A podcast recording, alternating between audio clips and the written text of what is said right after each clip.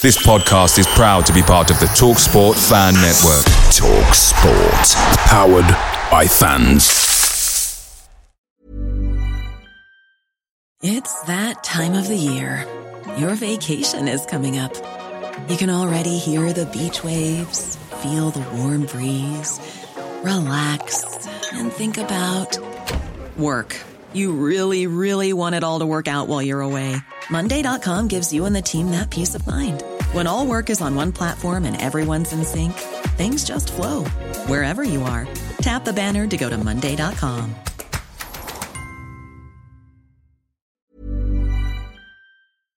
The TalkSport Fan Network is proudly supported by McDelivery, bringing you the food you love. McDelivery brings a top tier lineup of food right to your door. No matter the result, you'll always be winning with McDelivery. So, the only thing left to say is, you win? Order now on the McDonald's app, and you can also get rewards points delivered too, so that ordering today means some tasty rewards for tomorrow.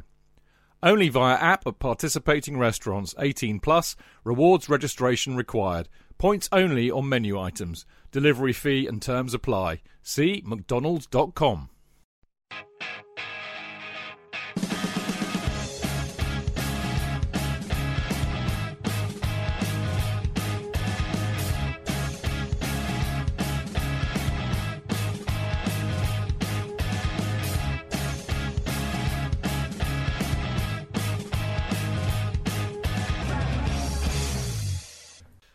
Welcome to the Chelsea Fancast, fueled by Guinness, powered by Celery, the show that loves a drop of claret. It does indeed. Now, having finally turned a 4 3 3 with Kante, Mount and Havertz in midfield against uh, Krasnodar or Krasnodar in midweek to great success. Frank Lampard employed it again against Burnley, and lo, it worked. Kante put in one of his best performances for ages.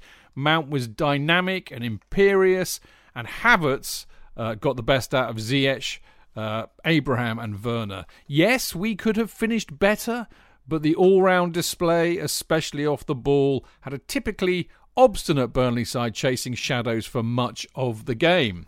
Um, so there you go. Now, but it was all anchored again by another excellent defensive display led by Mendy and Silva, giving Chelsea their fourth clean sheet in a row. Things are building from the back, through midfield, and in attack. Long may it continue. Uh, and tonight's show is called Claret on the Carpet. Chelsea Fancast number 537. And as ever, by my left, well, my, my left, my left hand side, down a bit, is Mr. Jonathan Kidd. Or as we've decided, we're not quite sure. We've come up with a whole range of um, descriptors depending on what mood he might be in. Uh, he might be JK growling, JK howling, JK scowling. We'll just call him JK for now and see how it goes. How are you, mate? I suggested J.K. Vowling and. J.K. Bo- Bowling, but they were a bit too obscure, weren't they? It has to be owl, an owl in there, doesn't it? J.K. Owling. That's quite. Well, you good, could you could be that. Yeah, you do look a little bit like an owl with your round specs. Falconing's not quite the same. Yeah, Miss Specs. Yeah, yeah. I'm very good. Thank you very much. I've just made a show reel this afternoon. Have you? Of, uh, some of my best bits, yeah, because I'm doing a webinar about how to do voiceovers. Was it, was it about an hour long? Funnily enough, it's it just goes on all afternoon. Does it really? Yeah, yeah, I wouldn't. I'm not Uh, no, surprised. Five minutes, thank you. Really? Five minutes. But Yeah. yeah. yeah, very good. Thank you. Lovely to be on the show. Good. Um, very, very upbeat for a change. So anybody expecting a rant, sorry. Oh well, I'm, ref- well, I'm sure we'll find something. referees rant. I Yeah, like referees yeah, rant. I'm sure we can find something for you to growl about and maybe even howl about, JK. Anyway, either way, about though. Nothing no, towel. no toweling. Uh, good to see you as ever. Now, I've also got with me uh, the uh, the fat. Well, I mean, we, we you know, I think uh, the lovely Diana uh, is your number Oh. one fan, Tony. She bends my ear when you're not on. Of course, Yes, well, she's, she's Yeah. lovely, Diana. Di- and with me and could- uh, she's one of these people I could probably meet in the pub before a game and just say, well, let's not bother with the game. Let's just sit here and natter because, um, yeah, she's she, she, she's brilliant. She is brilliant. to be fair, Tony, you do say that to all the girls. Yeah, but you know, I've got a little twinkle in my eye for Diana. I think. Okay, I hope Alex isn't listening to this because Well, they'll, they'll, there will be blood on the carpet, let alone claret, mate. That's all at I'm my saying. age, no less. Yeah. Anyway, mate, lovely to see you as ever. Now, last but by no means least, uh, one of our one of our Chelsea fan fancast favourites. We don't see enough of him. uh, you know, literally and metaphorically, uh, the absolute legend, the cast iron legend, is Mr. Joe Tweeds. Hello, Joe. How are you? Yeah, really well, Chidge. Yeah, it's uh, it's been a while having a chat with you, so I'm looking forward to this evening. Good. Yeah. Well, we're looking forward to speaking to you. We always do. You always have so much uh, different and far more intelligent insight than we can muster. So it's always an education having you on the show. So there we go. Always go. like a rest on the show, Chidge, whenever Joe's on. Yes, I Just know. think, oh, I can go make a cup of tea and have a lie down. Have a, have a lie down. Have a lie down, mate. Yeah. Have a lie down. Rest your weary head, mate. Thank you. That's okay. Right, now on the show tonight, uh, we praise Chelsea's magnificent six and we ask is Kante back to his best? And is in fact the place he, uh, the position he played in uh, on Saturday, his best position? In part two, we ask: Is the four-three-three here to stay, or is it horses for courses? Uh, we praise Zouma and we ask: Is Pulisic made of glass? And we discuss whether Chelsea are beginning to click. And in part three, Lots to come in part three. Uh, we're going to have a look back at the 4 0 defeat of Krasnodar and ask if it heralded the end of Jorginho and Kovacic in a midfield too. Uh, We also ask what more does Hudson Odoi have to do and whether Frank turning mid game to a 4 3 3 will have the same impact as Conte turning to 3 5 2 mid game against Arsenal several years ago. Uh, we also look ahead to this Wednesday's match against Rene. Oh, Rene! I want to do, what's that, that lovely woman? What's her in, in, in um, that, that, um, hello, hello? Vic, Victor, Vicky Michelle. Oh, Vicky Yeah, Michelle. lovely, lovely. Rene! I, I'm sorry to, to, to pour water on the gag, but it's Rennes. I know, but actually they used to be called Stade Rennais because I checked it on Wikipedia. But that's the adjective, So- R E double N A I S. So up yours, Delors. No, Anyway. no, no, I- that's spelled completely differently. I'm sorry to pour cold water over this. Go but and I- Google. Go and Google Ren now in Yeah, yeah. Wikipedia, Yeah, but the- and you'll see that there are about four different R-E-double-N- spellings of it. R E double N A I S. Fair enough. Renee. Yeah, Rene. But this isn't. This is Rennes. Don't you But yeah, ever but- ruin one of my gags again, ever, Yeah, ever. Always, always, Ever. always. You know I will. You know I will. I- But do you yeah, know what? sorry, I, I, I'm amazed that you know how long have we been doing this on Zoom now? what, that you haven't hit me. You can't. We're on No, Zoom. no. I, I mean, I've been What? doing on Zoom for what since March, certainly. Right? Yeah, I still yeah. haven't used the mute button on you. I mean, that is the. I, I think Mother Teresa's never shown that amount I'll of tell restraint. you what. I'll do it myself. Hang on a second. Thank you. Right. Anyway, no bad gags this time. We'll go for an- another take. Uh, we're going to have a look ahead to this Wednesday's match against Rennes in the Champions League, uh, and in part four, we I mean we really do actually. We've got some superb emails sent in by our loyal supporters for J.K. and myself to read out, and of course, as ever, do not forget that on the Monday night show and the Friday night show for that matter, you can you can join us on Mixlr by going to mixlr.com forward slash Chelsea hyphen fancast, where of course you can join in the chat room as so many of you do. We have a we have what we got bloody hell, we've got a bit of a throng in there tonight, loads of you in there. I won't I won't ruin the moment by uh name checking you all now. Take me half an hour, but it's great to see you all in there. It always is. We love seeing so many people in there on a Monday and a Friday night. Uh, and of course, you know, tweet us at Chelsea Fancast, uh, Instagram us at Chelsea Fancast, Facebook us uh, at Chelsea Fancast. Amazingly enough, there you go. Right now, after this very short break, we'll be back to talk about the football.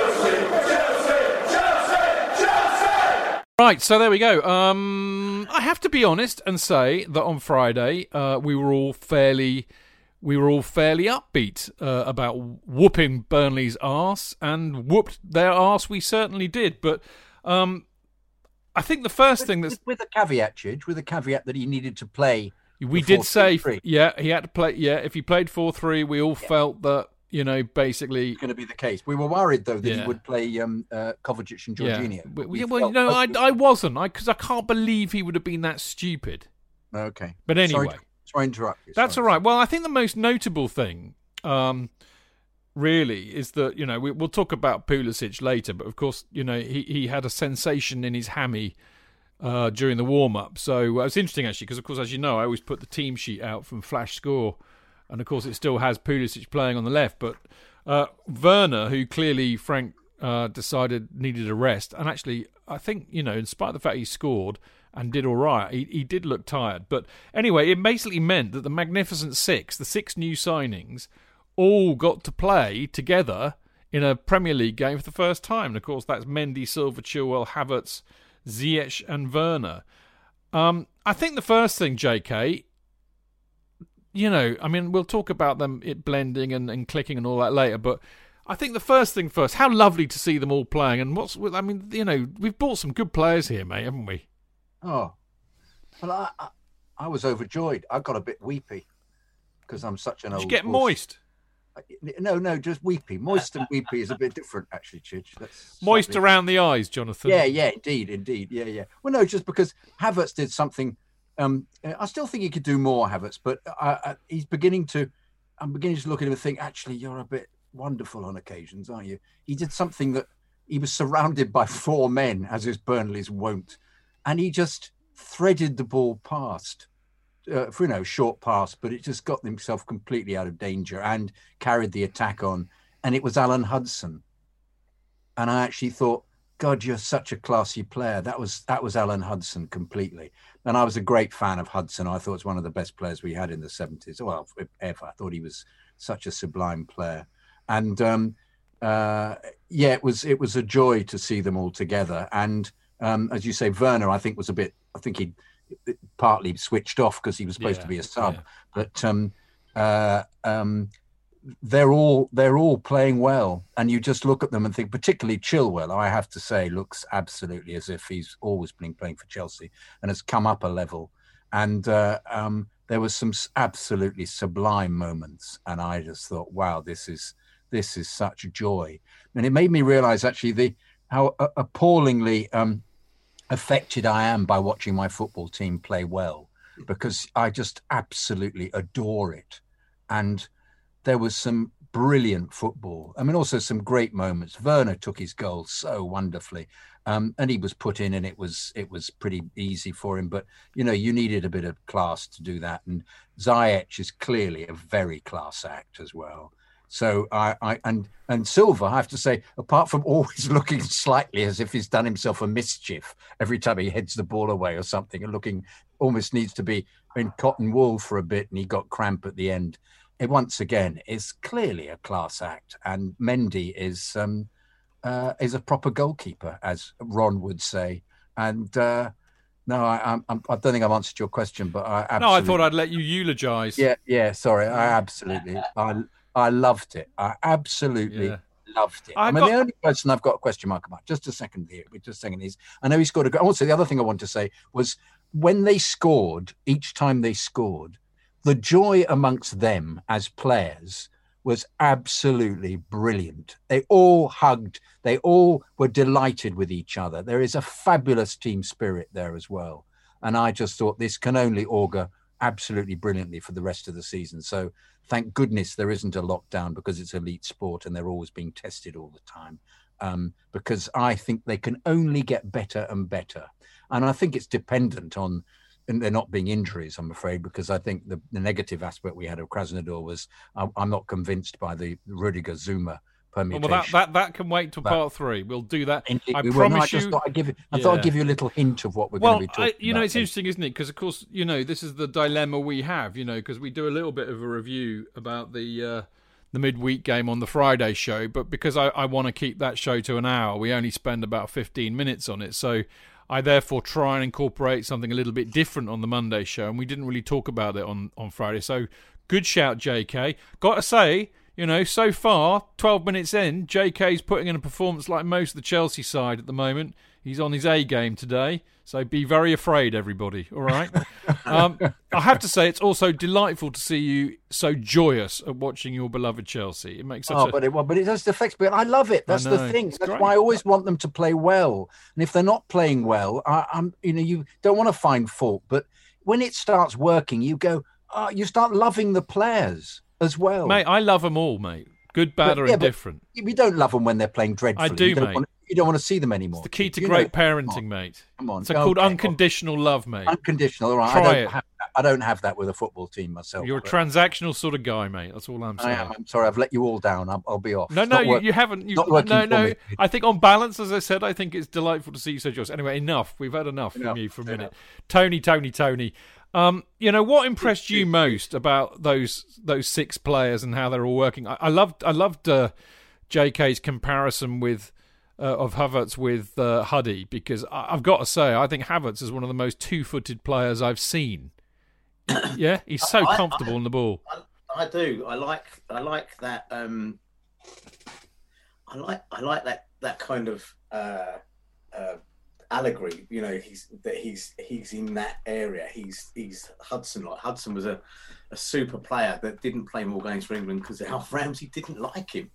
Um, it came down to that being as blunt as that, and he was a, a, a, an absolutely super super player. But I think he's got a touch of somebody else in there as well, just in his recent performances. And I think he's got a touch of the um, Didier Deschamps about him, in that he did a lot of very quiet cleaning up work, right? With without any, you look at all of the the, the headlines the next day, and, and that evening were all about Ziyech and um, and Werner and Mendy and all this. Barely Havertz barely got a mention okay and i i think that kind of suited him um that you know he wasn't you know he's been the one that's been the most sort of vocal about how difficult um the premiership has, has been in terms of a surprise to him but whatever. So um and Deschamps was the sort of player i really liked just quietly got on with it. Just just just you know, broke the game up made things happen. You know you never saw him joining the celebrations that much or whatever. So i think he's got an interesting mix there. Th- th- these six players look great, don't they? Um, but out of all of them, the one that's standing out for me is Mendy. It's that simple. Uh, When was the last time we sat here and had four clean sheets on the trot?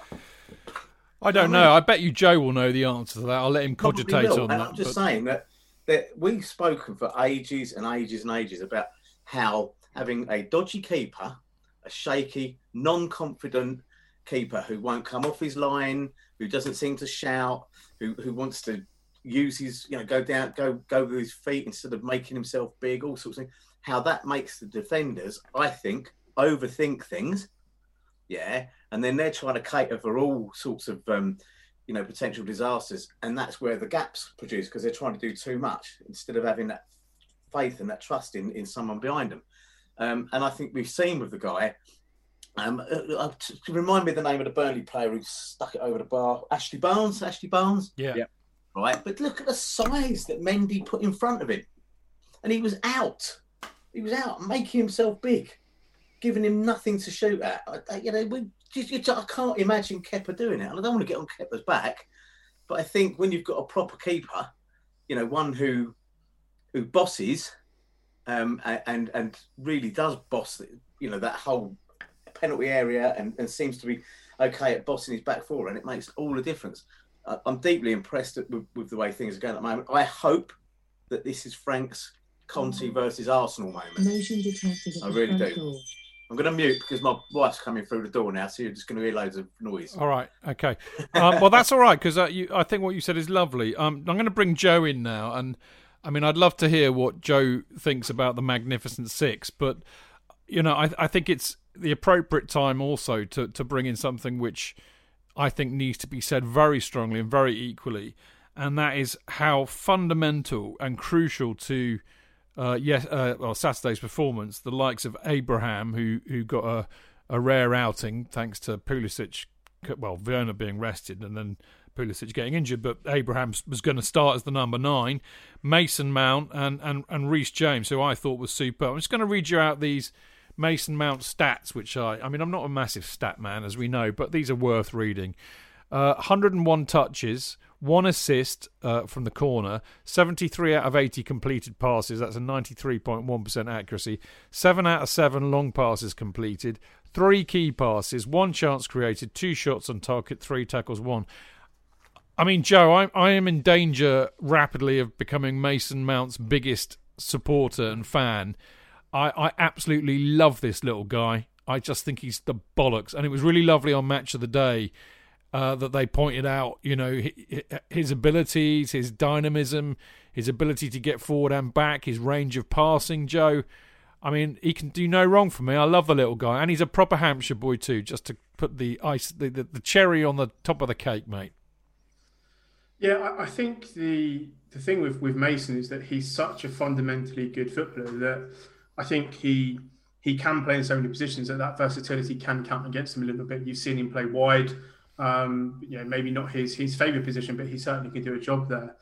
But as someone who kind of watched him growing up from pretty much all the, the age groups when you can start seeing them play on TV and clips and various things like that, him as a central midfielder has always been his his sort of natural role. And I think that's also where Lampard used him for, for Derby quite frequently. And I think probably one of the, the interesting things for me when you sort of watch his his game is that he looks to me like the complete modern central midfielder. He has all of the athleticism and dynamism to get up and down the pitch I think he is the perfect foil for N'Golo Kante. You can see the trust that the pair of them have in one another, the fact that there is a, a kind of a, a nice sort of lever and, and, balance between the two as well. Um, but his ability to play those punchy passes into strikers, to carry the ball, to take the ball on the half turn, he's so incredibly versatile. And I think actually this performance was very reminiscent to I think his game he had against Everton just before all of the, the, the lockdown stuff kicked in where I felt that he he played, I think, in a in a four three three with Barkley and Kante as well. And that was probably for me one of the best games that he played was in that sort of left central midfield position. But what, what you can see with him is that where he he has the sort of attacking instincts in the final third, he can link play, he can sort of play all sort of the neat one one touch stuff with with all of the the sort of more quote unquote cultured sort of attacking players that we have. But he's also great at doing the dirty work. I mean, there was a clip I think saw going around uh, on Twitter today of him sort of running back 10, 20 meters to, to nail someone in a slide tackle, then get up and not just sort of admire the fact that he clatters someone, but instantly, you know, looking for the ball again, looking to turn the, the, the game into attack. And know, there, there's a reason that every single coach who has had him absolutely loves him because A, he executes what the coach wants to to perfection. He will run for 90 minutes. And for me, the more that I see him in central midfield, I think the more he reminds me of the occasional game that you would get from Oscar, where Oscar looked like a world class midfielder, where he'd play in central midfield and he'd have these wonderful games and then he'd disappear for 10 games. But that sort of style of midfielder who can do everything you would really want shoot, uh, pass, tackle. I mean, he's he's a complete, complete player in that respect. So I think he he probably is, is one of the, the sort of shining lights and probably one of the biggest players to to benefit from this system. And I think also the, the other player to benefit will be will be N'Golo Kante because now you have someone who has legs besides Kante who can chase back, who can press, who can do some of that running for him. And I think that balance works really, really well. I, I, couldn't agree more with all of that analysis, but to pick up on that last point, I think you're spot on. And I think actually, you know, Jonathan was saying this, and, you know, for all the talk about, um, you know, what a silky player. Havertz is, uh, you know, he's he's he. What I loved about the fact that he played in the three is that we we lost none of his creativity, which I think is there for all to see. But he put a shift in as well, and he was getting yeah. back. He was putting tackles in, and he's quite a unit, Joe, isn't he? I mean, I thought he was a yeah. bit of a will o' the wisp, but actually, he's quite a unit, isn't he? I think that that probably the biggest compliment you can pay him, and I think certainly when he plays in these midfield areas, is that for his age I think so many young players, every time they touch the ball, they want to do the Hollywood thing. They want to do the Hollywood pass. They want to beat people. They want to to do sort of everything that they can possibly to affect the game. And I think from the Southampton game, where he obviously he did some really nice play, lost the ball, got called out, and they scored. You can see that he's almost instantly learned from okay, I don't have the time to to maybe do some of these things in these areas.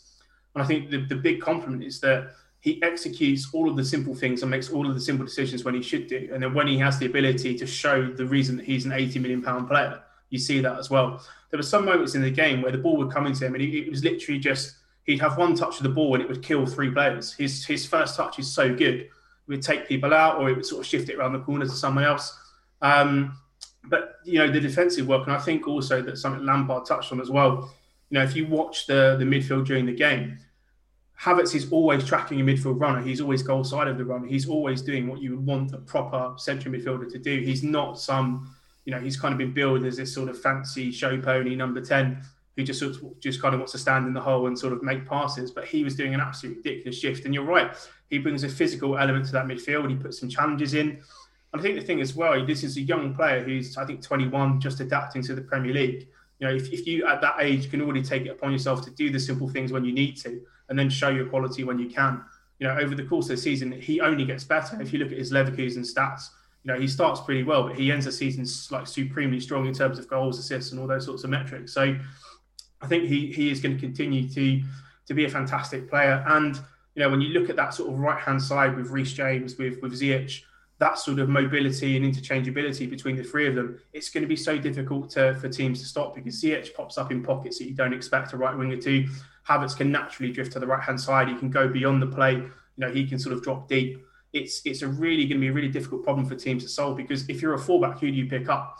You know, if you follow Ziyech, then Reece James was was wide on so many occasions. We had so many spaces, uh, so much space for switches of play.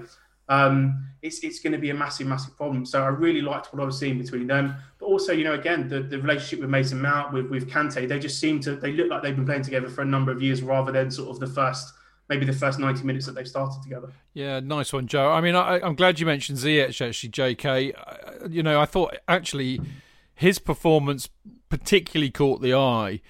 I mean, I think we knew about him. I thought he was superb uh, for Ajax when we played them last year, and, and, I've seen him play for Ajax a fair bit actually. But Did you watch all of the games last season? I, uh, yeah, didn't you watch Ajax last season?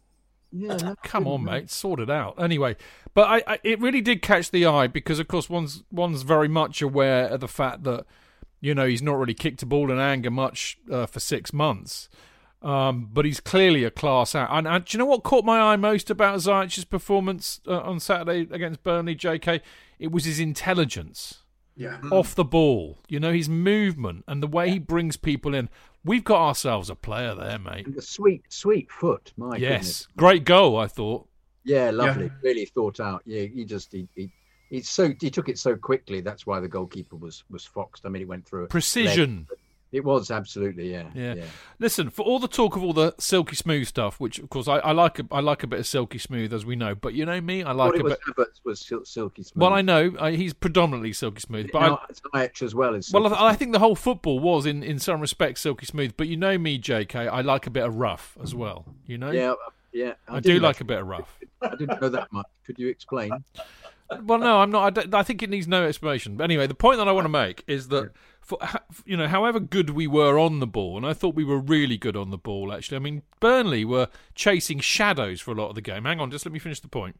Yeah, no, I was uh, agreeing with you. I was about to say yes. Oh, okay. You were allowed we were, to do that. We were good off. We were very good off the ball. yeah. Well, well I, I think this was actually the key to it because I just thought the pressing throughout the team the desire to win the ball back, to keep the ball, and if they lost it, to win it back again. I mean, Joe was mentioning Mount a minute ago. Absolutely superb. Great desire, I thought. Uh, and I just thought we looked really, really good. You know, all the possession, the threatening going forward. And the other thing that really caught my eye was, you know, we, you know, there were a few sloppy moments. You know, we did give the ball away a few times, but we this this is the difference between the team with Silva and Mendy in, as opposed to the, the team with say Rudiger and Kepa in, is that when we were sloppy, the defence cleared it up. It was yeah. great to see JK. I thought. No, it was. It was. It was. Um, it was brilliantly orchestrated, and I think possibly by having Silva's uh, um, just cool excellence, his ability to know. Real wise head, isn't he?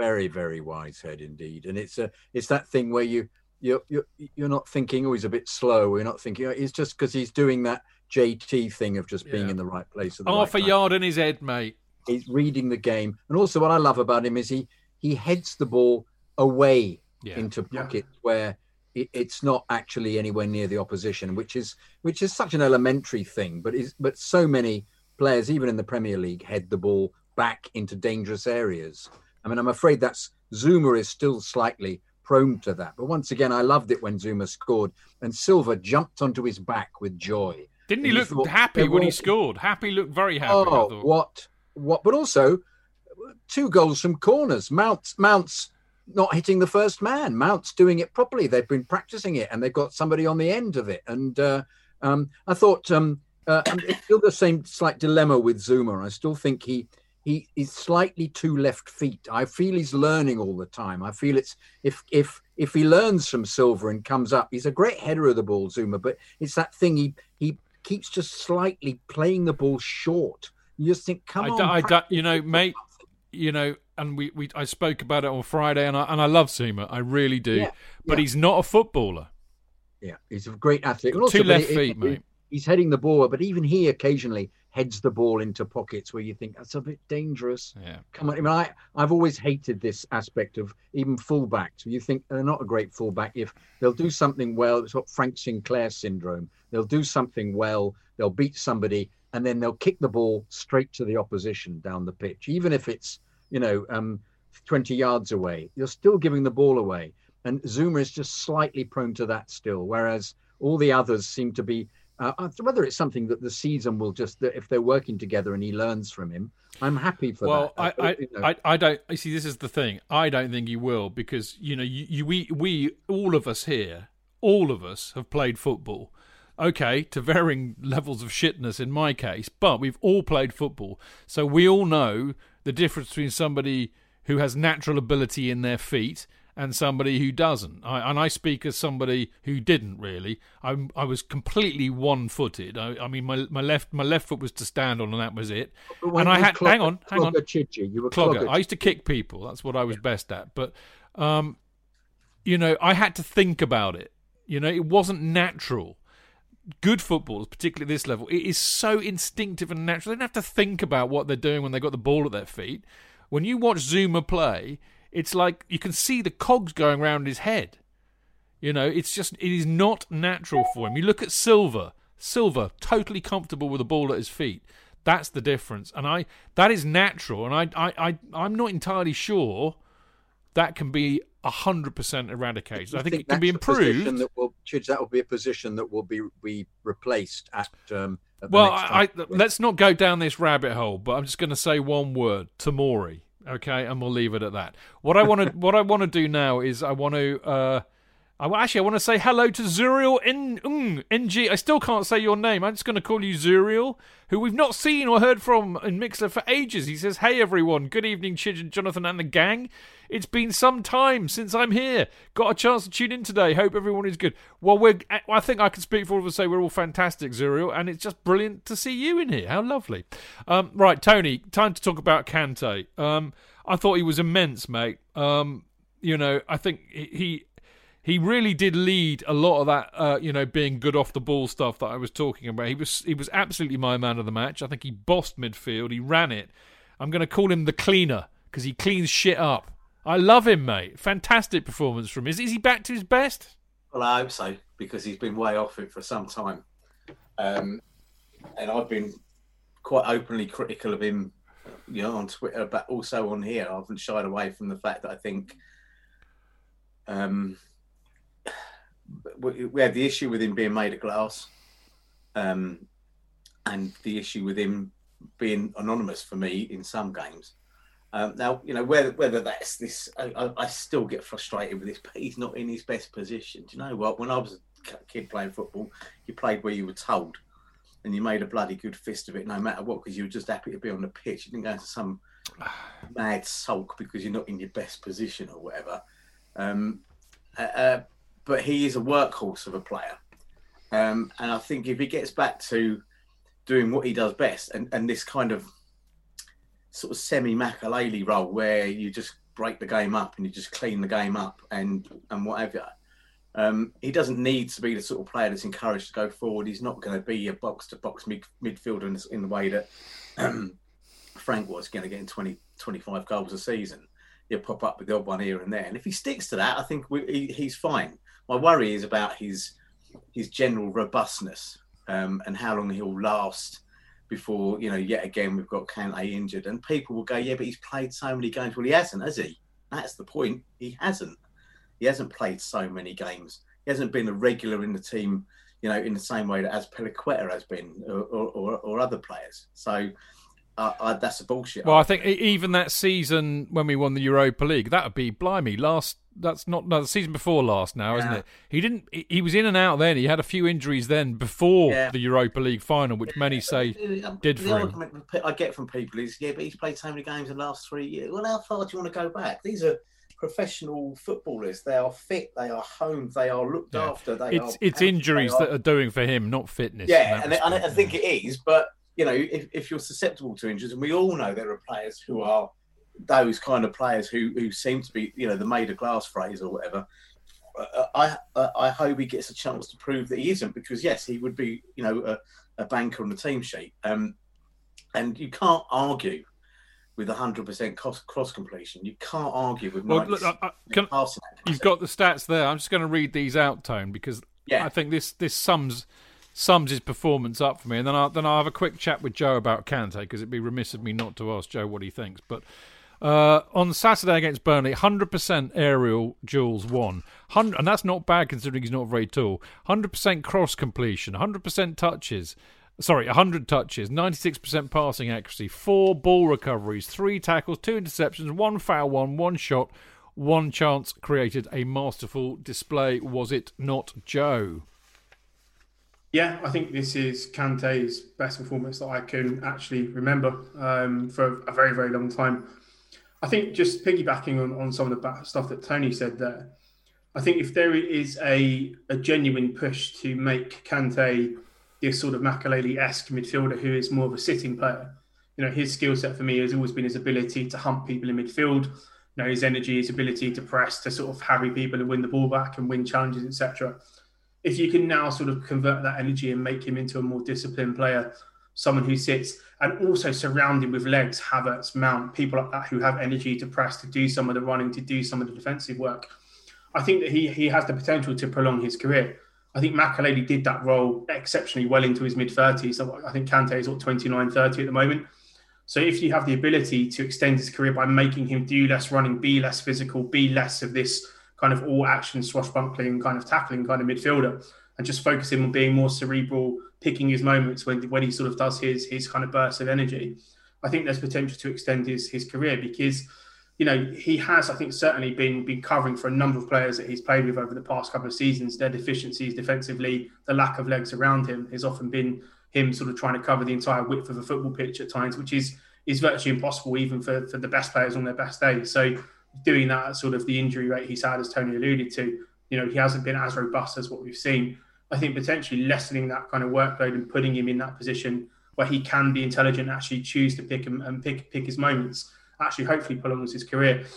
And I think probably the the, fact, the fascinating thing for me was you can tell when Kante is confident because the, the little like a like chip pass free ball thing. I think the the chance that he created was outrageous. That was sort of almost like uh, you know Ramires when Ramires remembered he was Brazilian. That sort of skill set that you know that, that that Ramires used to have and Kante is capable of doing as well. So yeah, just I think an all round fantastic game. But I think if you continue to surround him with, with midfielders who have legs who can help him, then you know he can still be, I think, a really fantastic holding player. And he showed as well his distribution wasn't slow, wasn't plodding, wasn't wasn't methodical, making aggressive passes, making good choices. I think it was was one of his one of his best displays in a very, very yeah. long time. He looked a happy bunny, didn't he? And I don't blame him because I just think it works so well with the other two in there, like you were saying. I mean, the reality is, Kante, as we've been saying for bloody years. I mean, we, we you know, go go back to when he turned up. We always used to say we only have two world class players in this side, and one of them is Eden Hazard, and the other is N'Golo Kante.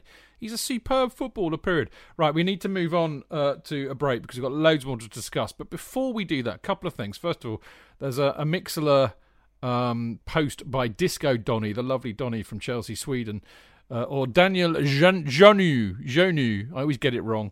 I end up sounding like Donald Trump when I mispronounce people's names. It's, it's quite. Uh, it's, I need to see my therapist about this. There's something very deeply, darkly wrong with that. But anyway, uh. I'll just use his Mixlr handle, shall I? Disco Donny uh, says, by the way, I like Zouma. I think he's a top, top defender. Not the best with his feet, but a centre half doesn't have to be.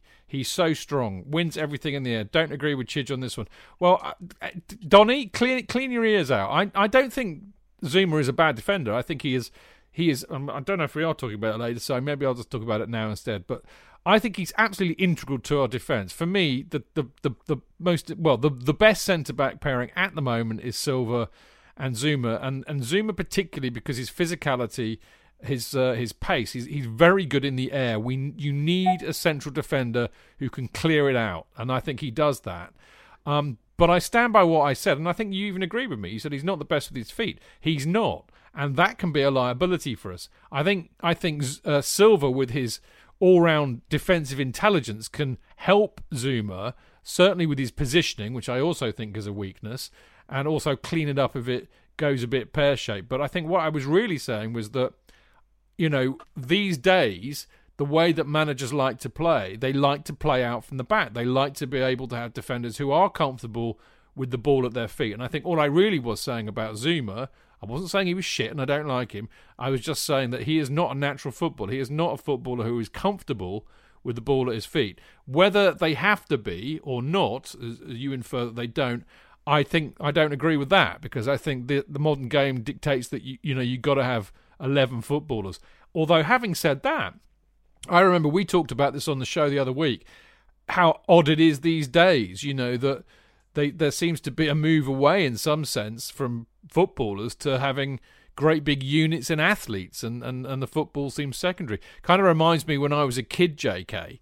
Um, we were the worst football team in the world, by the way, Ropley Tigers. I've told you about them before, but we had um, we had a lovely winger, right, called called uh, Dave Brill and Dave was a bit posh, actually. He went to my school. His father was a doctor.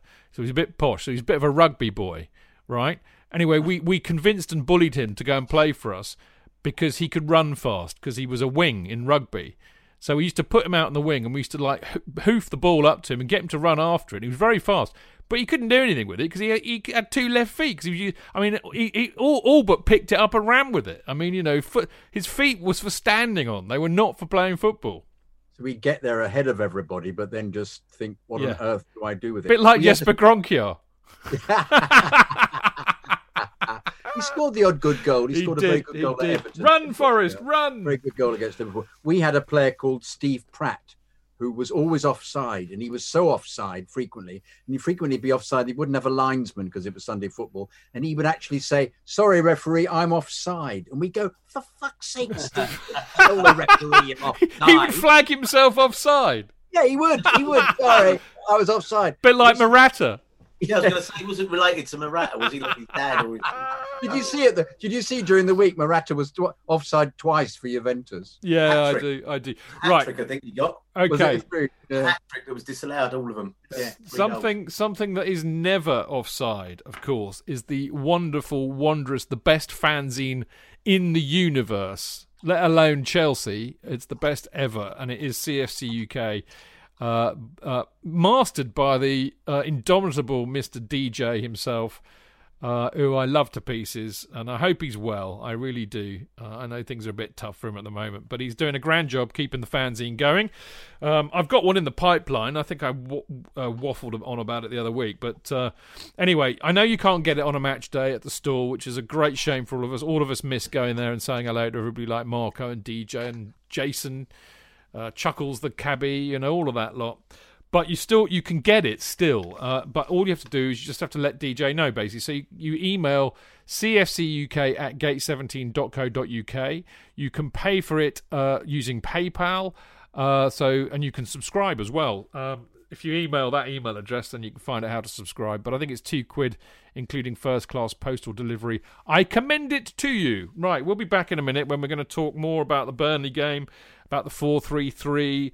Uh, we well, I think you know we, we talk more about Zouma because uh, you know having kind of told him told everybody I don't think he can play football. I think there are plenty of other things we can praise him about. Uh, Pulisic is he made of glass? And finally, are we beginning to click? I think we are, but we'll be back in a sec.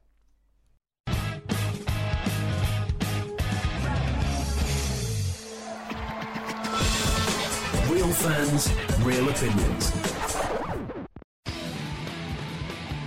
I'm Jason Cundy, and you're listening to Chidge and the boys on the Chelsea Football Fancast. Total nutters and proper Chelsea. Footballfancast.com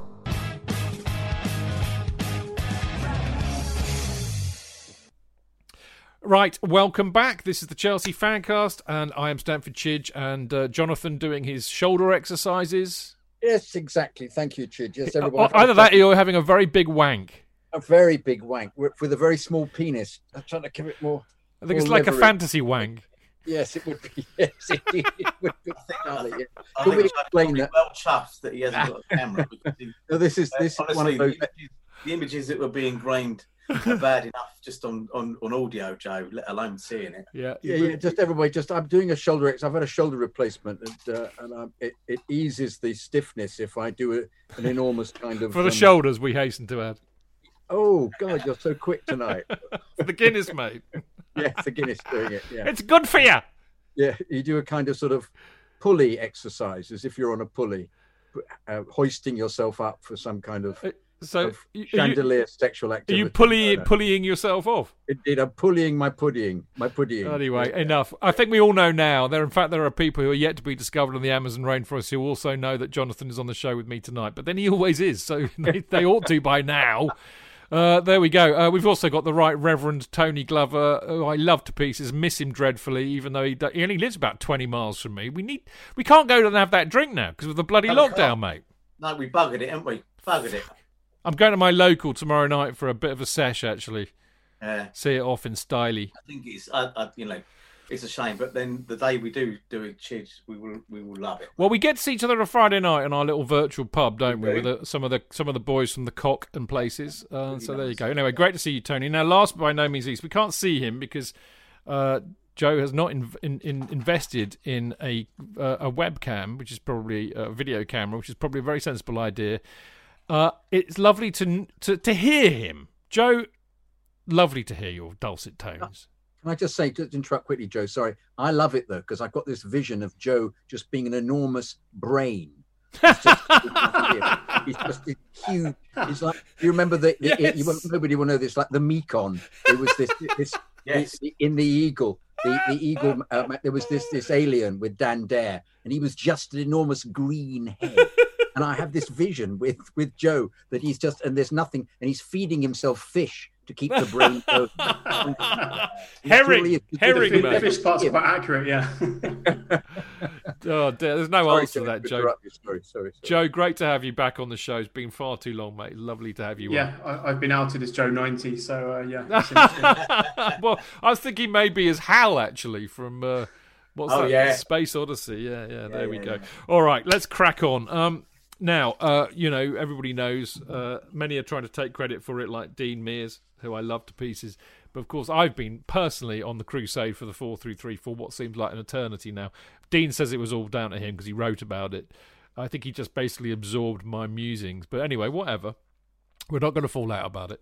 Um, particularly as he completely owned me on Twitter, actually, which is not easy to do. So my hat is well and truly off to him. But anyway, uh, it finally happened against Krasnodar, which we will speak about in a minute. But I mean, the point for me, Joe, is that it, it totally, and this is why I was crying out for it. I mean, I I felt we had a a, a problem trying to fit a lot of these talented attacking players. Many of whom can either play on the wing, many of whom can play as a number ten, many of them whom can play, you know, in, in midfield, and they're all there are similarities amongst all of them. I mean, you know, Werner can play striker, he can play on the left. Pulisic can play number ten, or he can play on the wing. Ziyech the same. Havertz, I reckon, can probably play anywhere. And I, it, it, it looked like Frank was trying to uh, you know, I was having a problem trying to fit them all in and also shoehorn Mount in. And I think Mount, in a sense, was the the square peg in a round hole. And we were all saying, you know, you just can't you can't not have Mount play because he dictates the tempo of the side so much, and he brings so much to the to the team. And it seemed obvious and apparent to us that the big problem that we had was uh, Jorginho and Kovacic, uh, or Jorginho and Kante, or Kovacic and Kante being too ponderous in midfield and not not moving the ball quick enough. So you know, Kante, you don't need two holding midfielders. You can just have Kante in there and have your two number eights, which is what we were always led to believe Frank always wanted to do. But the thing is, Joe, I think basically the 4-3-3 brings out the best of Kante, Mount and Havertz and allows us to play I think the the best three that we've got up front, which is Werner, Pulisic and Ziyech. Yeah, it's a it's a really good point. I think this sort of hunt for the formation is actually kind of really hindered on the, the fitness of, of Hakim Ziyech. I think the fact that he has now come back into the team means that Lampard can sort of finally play the system that he's wanted to. And I, I, keep drawing the parallels with Oscar and Mount because I remember Mourinho used to stick Oscar on the wing ahead of De Bruyne, ahead of loads of people. You know, he played as a defensive number 10, a little bit like Mount has been deployed. Um, I remember doing doing podcasts on YouTube where we would see him play midfield and we'd say, well, why is he not playing there a bit more regularly? So to see him sort of now in his more favoured favoured position, I don't I don't think you have to have an innate understanding of tactics or coaching to see how much uh, quicker the tempo was as soon as Kante and, and Mount came on. Havertz, I thought, was having a fairly decent game, but he looked far more lively, far more connected. And I think the biggest issue that we have, when, certainly when we play the, the Kovacic and Jorginho kind of pairing, is that there's there's such a lack of ambition on the ball. There was one point, I think it might have been in the, in the first half, where Hudson Odoi was absolutely in. And I think any other midfielder, bar, bar uh, Jorginho, would have played the pass to him. And yet he, he played it square, and then we sort of completely sort of killed a move there. So it's a question of, you know, you have all this wonderful attacking talent you need the right players and I think the right system to be able to not only get them into game but sort of knit things together.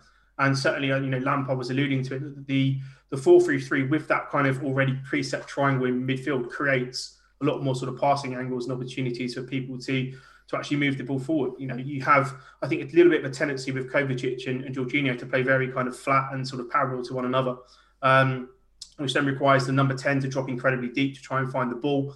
And then when he does uh, sort of drop deep, you know, Kovacic isn't going to find a pass, and we know Jorginho is, is unlikely to, to play the ball as well. So I think it's a little bit to do with the personnel change, and I think it's a little bit to do with the formation. Um, but having those sort of two kind of internal midfielders, being Mount and Havertz, give you so many possibilities because they're both so great going forward. They're both great passers. They can both carry the ball. But as we saw in the in the the Burnley game, their defensive duties as well. They're not they're not going to sort of switch off on those. But it's it's the the Ziyech move for me, which I think has been the most interesting because the way that he plays from that right hand side, he comes. I've, you know, we saw him against Burnley coming all the way across to the left hand touchline to create space to sort of move the ball. And I think one of my biggest concerns with with playing him and Havertz originally on the same side was that obviously they're both left-footed playing on the right. They both like to occupy sort of similar areas, but they're both so intelligent that that literally isn't a problem. So, you know, I think that there's the Ziyech move, Havertz playing there, and then it's really just a question of then trying to find your centre forward.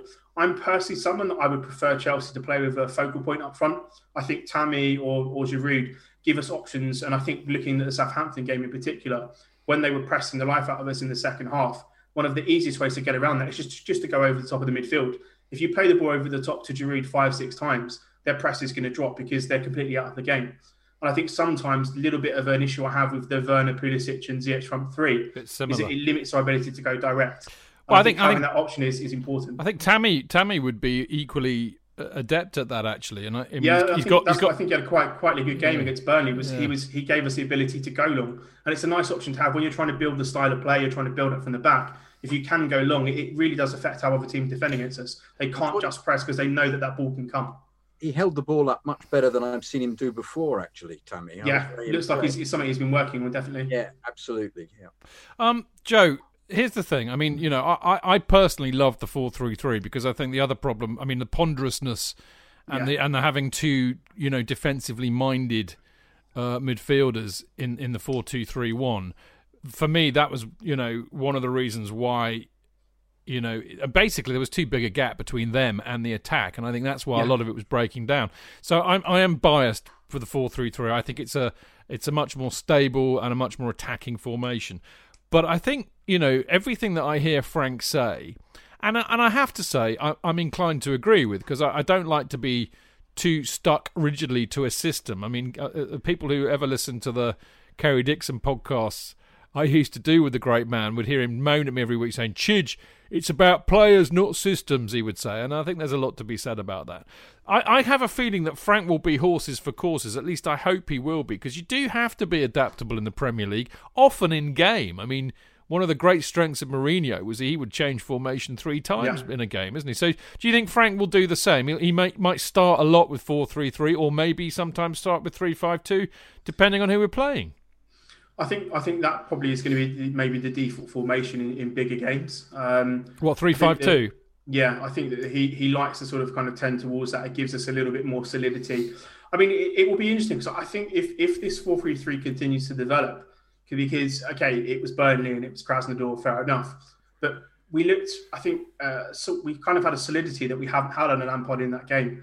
Um, and if both Havertz and Mount can actually drop in and do those defensive duties, James, Chilwell, or whoever's going to be playing in, in sort of the fullback areas also can do that as well. It might be something that he tries to then sort of start impressing on, on other teams.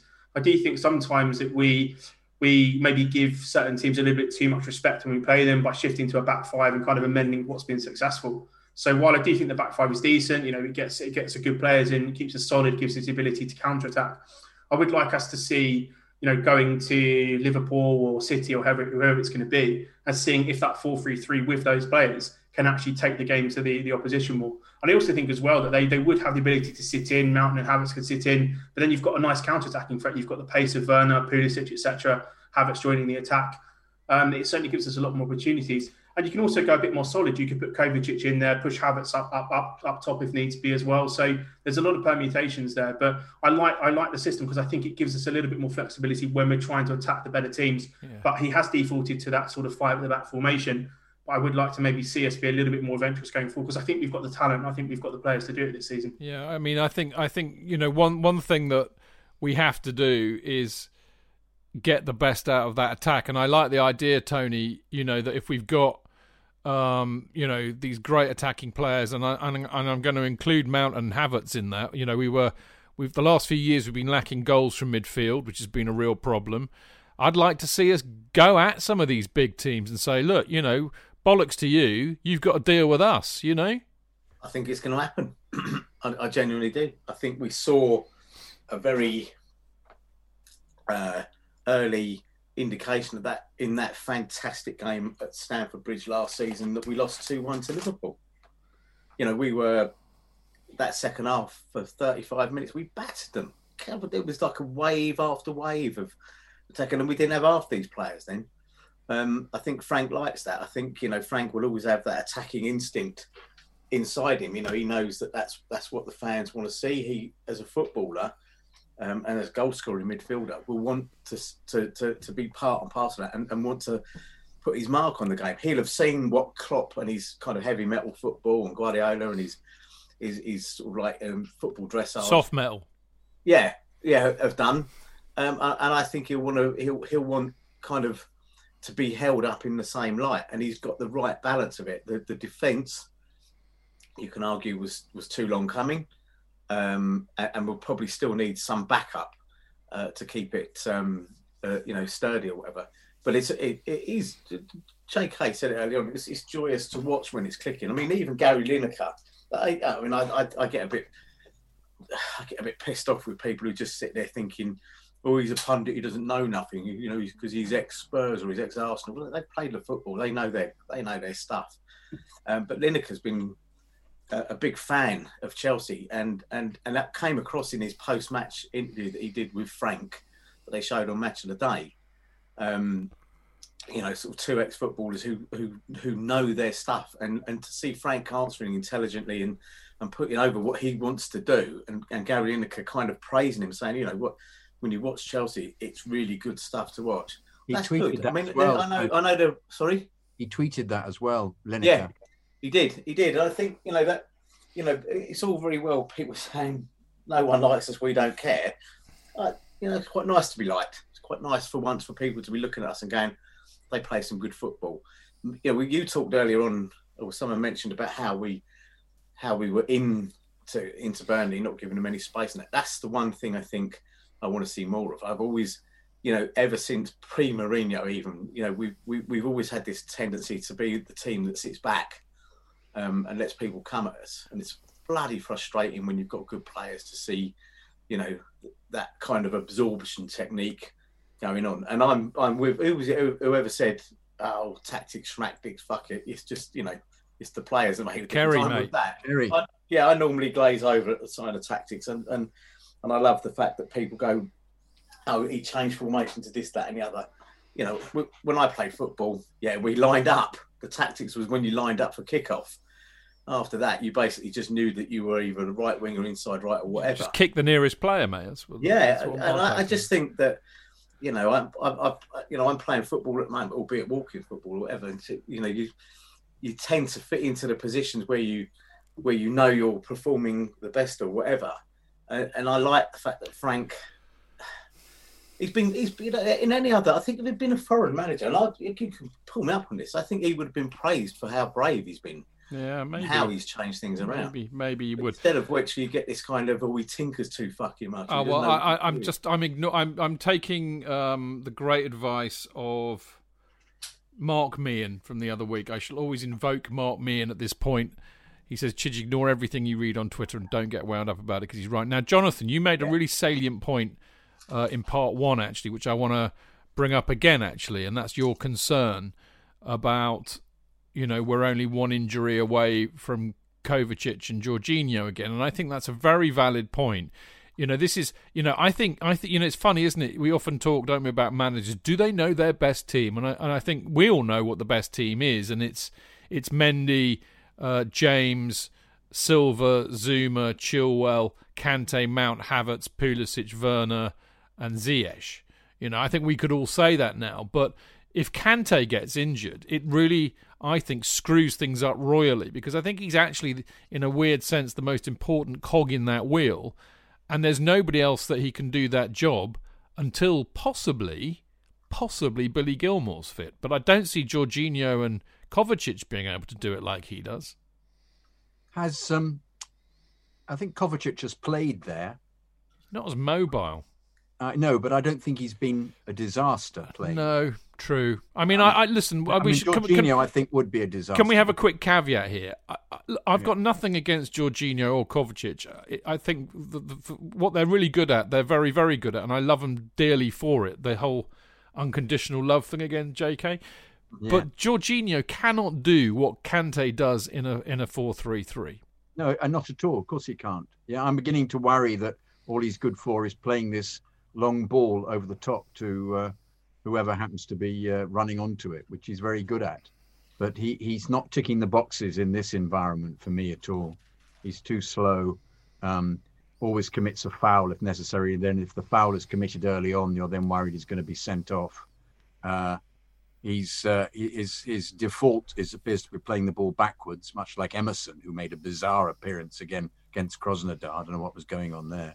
Um, uh, and so I, I'm um, I'm ceasing to find positives for Jorginho within this um, this setup of playing the ball quickly, because he he I don't know if but if if Kante does get injured, perhaps we will find him in the middle there. Perhaps he can do it, but I'm he's not a great tackler. He's not quick enough. Um, uh, all right, decent passer of the ball, can thread the ball through, but that isn't enough in this setup for me. I'm afraid. Mm, I don't see how Jorginho can can take part. But if, as we're talking about injuries, uh, but for me, Kovacic would be the, the more likely to slot into that. But you would hope that Gilmour would come back in and perhaps play it. But his he needs to get very fit because his when he did bring him back before his injury, he seemed very um, off the pace in comparison with the the brilliant performance we saw against Everton. Well, he's he's he's back in training. I do know that. I mean, personally, I think I and I, you know I wrote an article on it last week. Um, I don't think it's gone up yet because Ollie's been away. Uh, if you're listening, Ollie, today would be a good day to put it up because the Athletic have just put one out saying that Chelsea are going to go back in for Declan Rice in January, and I think they will. I think Lampard I've seen that hundred today. percent wants Declan Rice to play in that role longer term, and I think I personally think that's a very good that's a very good uh, option for us, and I, I think he's a superb player. But Is that in the midfield, Chidge? You're in- saying just in front in, uh, instead of Kante? yeah, Is that in the Kante role. in Kante? So what would happen to Kante? Well, I think you know Kante's a lot older, and I think he'll either stay for a, a year or two, or they'll they'll cash in on him. Okay, so uh, do you think they'll come? We, we're not going to talk about it, are we? In, in terms of uh, Zouma being replaced by another centre half. Well, I, I, we can save that one for a rainy day. I think. Uh, in fact, actually, what we can do, if you want, I mean, this is a good time to plug it. Actually, well done, J.K. Genius as ever. Um, there's an international break coming up, uh, week after next or Monday after next, but we will be on air. We're going to do another Chelsea Fancast Q and A. I've invited all of our usual uh, Chelsea fancasters to come along and join if if they want to. There's no three line whip; it's voluntary as always. But we will open the invite out to our Patreon members can, who can join us uh, in the Zoom room. Uh, and of course, we'll be broadcasting it live on Mixlr, so you can all listen to it and ask us questions via the chat room. So there we go. I think it's November the 16th. Um, I'm just going to move this on very quickly, just because we, we really. One thing. That was all. Sorry. What, what, what, what? Well, I was just going to agree with you. I hope we get Declan Rice. He's been one of my players of the season. Yeah, I, have got. A, I'm, I'm a big fan of his. Good player. Good player. Right. Uh, we ought to very quickly before we, we go to part three just talk about Pulisic. I think because um, I think that talent wise, uh, and I'm based on the fact that I think he had such a good breakthrough season last year. He really started doing the business for us. Bearing in mind, you know, we were mourning the loss of Hazard and what a great player he was. Uh, I kind of think that if he can stay fit, I think Pulisic, you know, has the ability to be our best player this season because he's got a head start on Havertz and Ziyech and Werner and these kind of guys. But that's the caveat, isn't it? Can he stay fit? I mean, he's just been ruled out again, Chidge. Been ruled out for the next few weeks. I, I didn't see that. I didn't see yeah. that. Tell me more. Tell me more. Breaking news just said that the, the, it's a hamstring again. So it's, so, it's pinged again. I yeah, I think he'll be. Um, uh, the the break will obviously help him, but somebody's then got to get back to fitness again. So I think we're we're thinking about another month now before he possibly uh, returns. That's a huge blow. Yeah, because I, I do think he is absolutely superb when he's fit. Yeah. But I mean, I just wonder if he's. I mean, you know, once you get start getting hammies going, you know, that's not well, good. We're into Robben territory. We are. We? Well, and um, Michael Owen is is not is, but the well. I think the thing to do is not to to immediately presume that that's the end of a career because Robben's father, I remember the story, um, after he'd been sold by Kenyon, who thought 12 million was a good deal for somebody who possibly came one of the best players in the world. Um, another another great Chelsea era. Um, his father then made a big thing about trying to get him as fit as possible and cured it. So I always think these things are uh, obviously if he's got some terrible genetic problem or something or something that is is chronic, then uh, yeah, we'd have to rethink. But um, uh, I think it's too early to think in terms of he's got you know a, a, glass hammy. I just think they just need to somehow work it out. Yeah, Joe, Joe, what do you what do you? Been, Sorry, Tony, go on, mate. Just genuinely been unlucky. Yeah, uh, hamstring, you know, is something you can tweak. Training, uh, stretching. Uh, when the weather's a bit cold, it could be any number of things. It, it, it doesn't tend to be the kind of injury that that that recurs. Um, and with the medical people that you've got these days, it you know they they they, they can pinpoint whether it is and, and, what can be done about it. But I, I, Uh, you know, it's just one of those strange ones. You know that when it goes, it it's it it just takes a, a kind of disproportionate amount of time to repair in compared in comparison to um, other areas or whatever. So I think he's just unlucky. I, I, think it's too early to go down that Robben. Well, I, don't, I, don't, I wasn't saying that, you know this is the end of his career. I'm just saying that when you start getting hammy in, in you know injuries at yeah, a young age, it, it you're always going to be susceptible to hammy injuries going forward. Well, I, I, think you're always going to have that that kind of thing. Yeah, um, and it's about managing it, wasn't it? I mean, this was when uh, wasn't this wasn't that one of the reasons? Was it? I can't remember. Was it? Was it John Barnes was one of the first ones to start playing with cycling shorts, and wasn't it? Because it yeah trapped heating and this sort of stuff, and um, you know, it, it, just helped try and prevent it. Uh, you you may have a, a susceptibility to it, but I, I I think in this particular case, it's just bad luck. I, I, it's way too early to think of it as a, a kind of um, uh, an inherent problem that he's got. Um, in, in my view, in my view, Joe. Um, be interesting to hear what you think about Pulisic. I mean, number one, you know, kind of what I was saying earlier. I think he is arguably our most talented player. But you know, number one, do you think this is going to be a problem going forward, injury wise? And and secondly, you know what? Well, what is? I mean, you know, how's it going to impact us? Actually, I think is what I would ask you. If we if, if yeah. we if we don't get Pulisic, you know, for if he's coming in and out, you know, during the season, how's that going to impact on us? I think, I mean, touching on the first point, I think there there was sort of a conscious moment with his game where he he seemed to decide to just want to be a lot more decisive. You know, if you think of his sort of performances post lockdown, a lot more, lot more sort of uh, shooting, a lot more sort of purposeful dribbling. It's kind of like he made sort of a conscious decision to be a kind of slightly more definitive player. And I think certainly probably from January onwards, but but most importantly during that lockdown period, he was by far, I think, our best player. I think from a talent standpoint, his ability to score and assist and just be an absolute menace, and his his directness, I think, is something that we we massively miss. Um, in terms of injuries, I mean, he's he's missed 23 games that he could have played since he's been at Chelsea, Whoa. which is a, a, big, big number for me. And if you look at someone like Eden Hazard, Hazard in his entire Chelsea career missed 20 games that he could have played um, for injury. So Hazard was here for what five, five, six seasons or whatever. The fact that, that Pulisic has missed 23 matches. And the one thing that concerns me is that he's had a lot of different injuries. I had a quick look on, on one of the, the injury websites. He's he's had a problem in his uh, foot arch. He, he missed the game through bruising. He had an abductor tear. He's done his calf. He's done his hamstring. If it was the same thing over and over again, I would be okay. Maybe that's something that we could look at. But the fact that it's a lot of different things is a little bit concerning to me as someone who sort of stopped playing kind of mid mid level sort of rugby because of a number of sort of various injuries. Um, I think with him, it's just a question of maybe not being rushed back a little bit too soon. I think Lampard alluded to the fact that maybe they, they rushed him back for the Krasnodar game a little bit. Um, just give him the time to fully recover. I think we've seen it with Kante, where he's been given a little bit more time to sort of recuperate and not be in the team all the time. He's benefited from that. I think probably the same with Pulisic.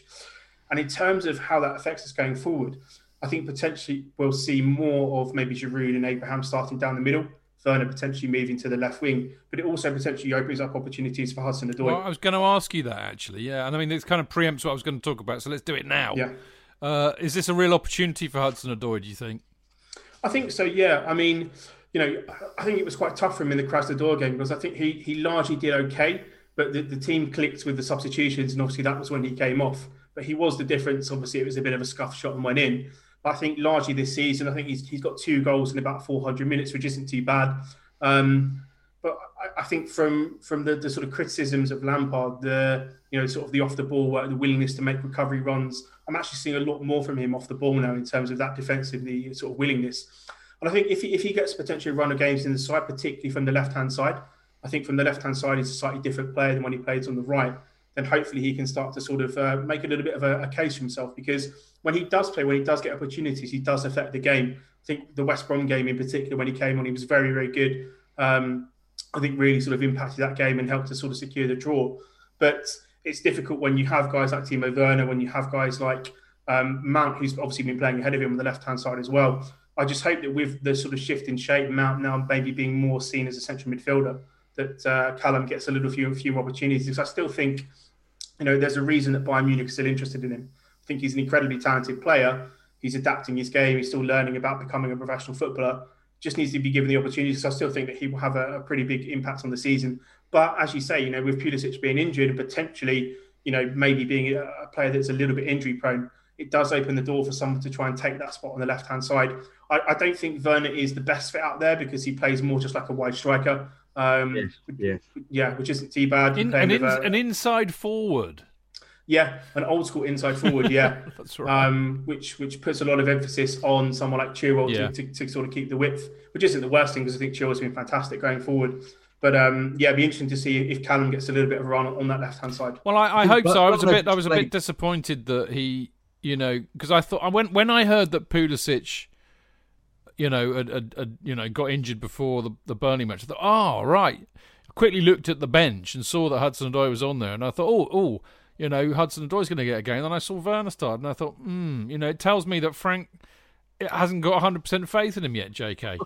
Well, can we be honest about this? Which is that uh, I don't think that Odoi has taken his, his chance. And I, and I, he hasn't really I been want, given a huge one yet. Well, even the two chances that he's been in, he's, he doesn't. We all want him to succeed because I agree completely. He's clearly a very talented player. Um, as you know, and he took every time he played in the Europa League team before last, he, you could see taking everybody to the cleaners. He would just beat people and put on lovely crosses and play those little shots, right-footed shots from the left-hand side, which really surprised the keeper. But it's this business of he'll run at somebody and then lay it back, which I just despair of, which is a confidence thing, I think. Which yeah. I, I, I think he does. He you know, he, he, he does little telling things, like he put in a lovely cross, nobody's on the end of it, or indeed the snapshot he got for the goal. He's very lucky because the goalkeeper was clearly, you know, played for the local pub side, and that's why he ended up in the net. But uh, but but I I I want him to do more every time because I want him to fulfill the potential that we clearly see in him. And it slightly worries me that he he just I know it's difficult for him. He's coming on as a sub all the time, but you want to see a little bit more going on. You want to see him skin a few people rather than just uh, constant thing of running at somebody really quickly and you think come on you've got it. You can just take them apart they do it and playing it back. You just go oh come on mate. Come on. This I, I, I want more from you because we can see you've got we've seen you in the past have the potential and i wonder if this is a confidence thing. But this is not an absolutely perfect opportunity for him. I'm 100% certain is jk when you look at eden hazard who had it did exactly that. He had the speed the pace and when he was running a player he knew that that player was probably shitting himself. Oh, Pulisic did the same last season. Yeah, yeah, yeah and I, I think you, are right. I th- absolutely think with Hudson-Odoi, I think he's had a couple of knockbacks. Um, he was injured, of course. We mustn't forget that. And of course, and that was a you know it, it wasn't a nice injury either. Um, I'm not saying there are nice injuries, but that one was a you know uh, you know 20 years ago would have been career ending probably and uh, and I just think he just needs that. Do you know? It, I wonder. I wonder about this. I wonder what Chelsea, as a club, are like with the players' heads because RL Ruben Loftus-Cheek. I think a lot of his issue before he's gone off to Fulham on, on loan or whatever was was up here and confidence, mm. and he wasn't. He was he was strolling around, not strutting around. You know, we watched all watched that game where uh, he was pulled, you know, dragged off. I think in the end. First game of the season, wasn't it? First game of the what? season whatever. It was a complete waste of space that game. Yeah, um, he's been handed an opportunity. Brighton. He handed two or three opportunities by Frank, didn't take them. And I think Hudson-Odoi probably needs a word in his ear. Or you know, do they have a? I don't know. Joe they, know. They, they do, as far as psych, I'm aware. coach there or something. Yeah, I think they do. But Joe, go on. You probably know more definitively than me. Yeah, so so part of the, the rehabilitation process, particularly at Chelsea, and I think it's probably reflected a lot of uh, across a lot of Premier League clubs, um, is is kind of a, a, psychologist aspect to it, or some some some sort of not like a sports therapist, but like a sports psychologist, because it's it's a question of almost uh, you know that, that, first challenge, that first tackle, that first that the sort of the mental block of of pulling out of that, which every player does. Um, and yeah. sort of being able to sort of mentally prepare yourself and sort of mentally overcome that is such a big issue. I think largely, actually, when you, you think back to someone like Nemanja Matic, that tackle that he had from Ashley Barnes, yeah. that sort of almost being the kind of the you know the sort of the tipping point of his Chelsea career. He yes. never really mentally recovered from the fact that he almost got his leg snapped in half by someone in a tackle. Then it was always, you know, he still had some good games thereafter, but he wasn't the, the same dominating player that we saw. I think it's the same with Callum. I think there's there's an element of him maybe needing a, a run of games in the side in which the, now we have so many good players, it's difficult to justify giving someone you know the run of games to get up to speed. But also the I think you know, you know you're right in terms of the confidence to to take people on to use you know use his wonderful dribbling, use his ability to shoot, use his ability to create. Um, you know, I was surprised that in, in many respects he didn't go on loan to build confidence as well, similar to to Loftus Cheek. I think some of them it's, it's a question of game time, but the the mental side of things, I'm not sure. You know, being young players having these huge injuries to overcome, if they have built up that resilience, let's say someone like in their mid twenties or whatever would have, you know, they have the experience to fall back on, etc. Yeah. Yeah, great.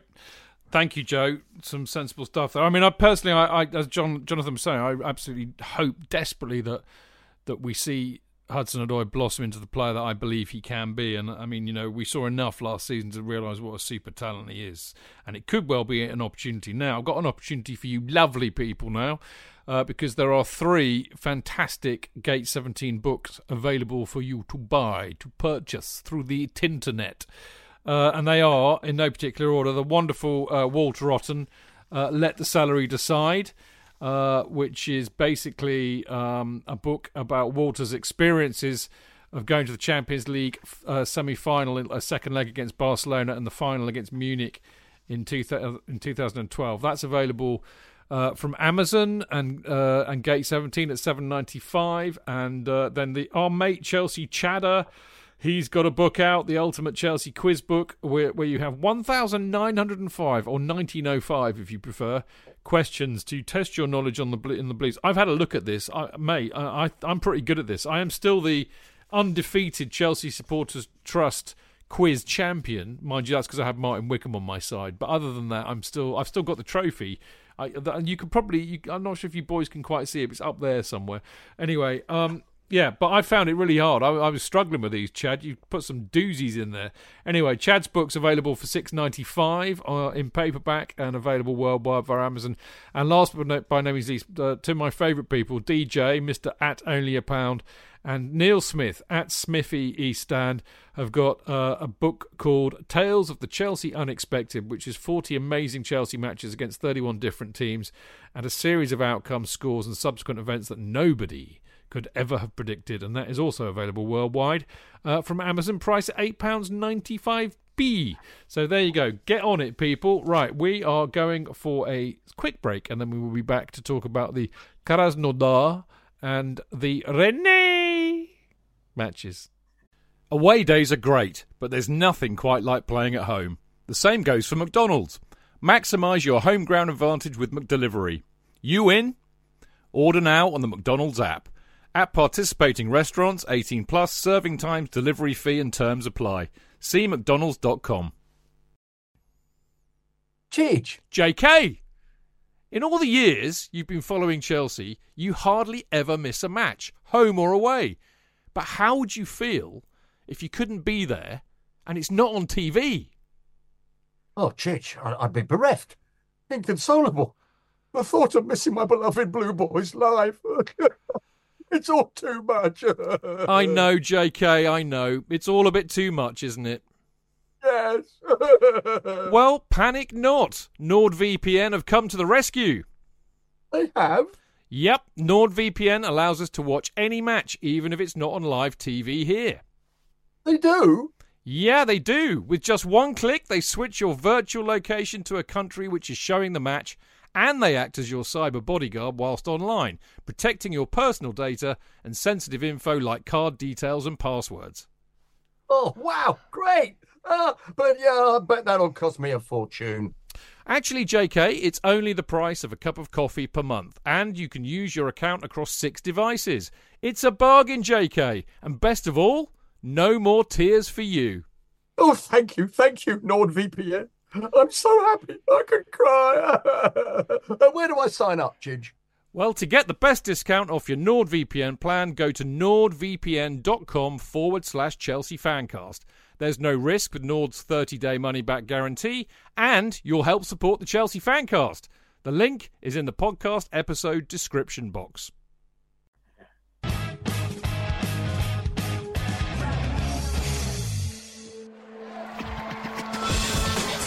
Real fans, real opinions. I'm Jason Cundy, and you're listening to the Chelsea Football Fancast. Proper Chelsea. Footballfancast.com.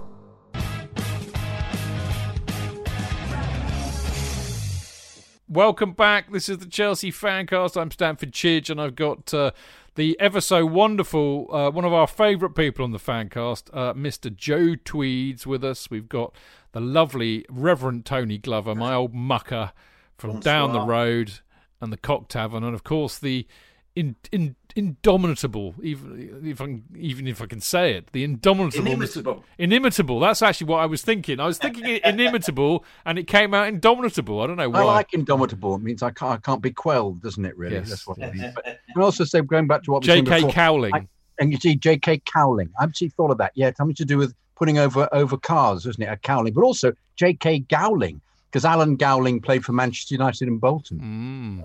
Mm. Mm. Mm. Yeah, we got that. Yeah, hello everybody. Thanks, lovely to be on the show. Thank Good to see you. Older, You are? Face gets bit saggier. You become J.K. Jowling. Oh, very good. Expert. All right, Expert, we've got much to Tony. discuss. Let's get on with it. Um, before, well, while I while I pour my Guinness, of course, which is the most important thing of the evening. But um, you know, a quick look back to the Krasnodar game because obviously we we did talk about it uh, on Friday night. Um, I think for me, the interesting thing about this, and I, and I kind of hope I hope that this is this is going to pan out. I, I kind of I'll be honest with you, I suspect it won't. But the last time, uh, you know, we saw Chelsea do something I think so significant in a tactical kind of sense. Uh, you know, because basically Frank changed it to four three three, and it all clicked, and we looked a much better side, and it kind of dealt with a lot of the issues that um, you know that we feel that we've been having.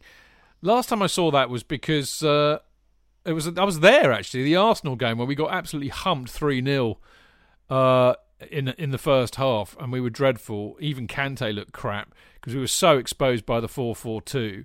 And then Conte changed it to 3 5 2. And then we went on a 13 match unbeaten run, played some of the best football I've seen us play for years. Uh, and then we, we kind of staggered over the line, didn't we, really, in that title winning season? But win the title we did nevertheless. So, Joe, I wonder if. I wonder if, you know, Frank going to the, you know, 4 3 3 at half time against Krasnodar, that we'll be looking back at the end of the season saying, ah, that was the moment it all changed. Bisto. ah, yeah, Bisto. I think so. Um, I think sometimes, certainly in football, you know, people love to overcomplicate really what's happening in front of them. You know, the, sort of these fifteen thousand word sort of dissertation length articles on a formation change. I think that the fact that it was such uh, an obvious positive difference and it was so tangible and, and really just completely and utterly sort of you know, transformative in terms of how we, we played that last 20 minutes it was almost like a completely different different team that had sort of you know been switched on. That you would have to say, looking at that performance, and then obviously following that up with maybe maybe the most complete or one of the most complete performances that Lampard has, has had as a Chelsea manager against Burnley, albeit with the caveat that it is Burnley. That having those kind of back to back moments could be certainly a catalyst to to using this formation going forward. I think you know what we what we've alluded to earlier, and that it, it gets the best players on the pitch, it puts them in their best positions it gives it sort of brings balance to the team. We have structure. You know, when we're losing the ball, when we're turning it over, we have people being able to defend it. We're attacking in a bit more of a fluid fashion. All of the positive things that you want to see in a football match sort of happened after the back of the, the change of system. So, you know, you would have to hope certainly going forward that Lampard quite clearly has has acknowledged that and, and tries to, where possible, injuries permitting, form permitting, all the usual things that we, we evaluate, We'll try and pick a, a team that can can play that style of football as as close to you know what we've seen in those those two games as, as possible. Do, Joe, do you, do you see a future for for Jorginho going forward? Well, I mean, I think the fact that the club were desperate to sell him in the summer probably suggests no. Um, the links to Declan Rice persist, and I think that profile of player it's so opposite to to Jorginho. It's completely polarized in terms of the style of play. I think that there is a a want for almost like a John Obi Mikel Makelele type who will just sit, destroy, distribute the ball, you know, obviously be able to, to play. Um, but the links to, Den, um, to, to Declan Rice, there were some links to a, a, Swiss player, Denis Zakaria, who is very much similar in that kind of mould. You know, a physical kind of destructive player who's good on good at passing and breaking up, but disciplined. I think that that that kind of style of play and, and the physicality and the discipline are things that Jorginho just doesn't have, and they're not things you can learn you know, I think that one of the key things I noticed in the Burnley game was I think Kante had sort of pushed up, was a little bit out of position, but he was quick enough to make the tactical foul to stop the counter attack. Whereas we see Jorginho maybe gets played around and then they're straight out of back four. So even even the really sort of minor things in terms of being able to actually get near someone to kick them is is such a basic component. So I'm not sure really if there is a if there's a way back. You know, as I said, he probably was looking to be sold in the in the summer. They couldn't find a buyer. One of the reasons why they probably didn't end up getting Declan Rice was because they couldn't offload him. Um, and I think really now, if you look at the sort of the juxtaposition between the two performances, um, you know, with and without Jorginho, Kovacic, or whatever, and then the sort of Kante Mount kind of replacement. Um, I, I, struggle to see a, a, way where he's he's anything other than just someone who feels it at the end of games.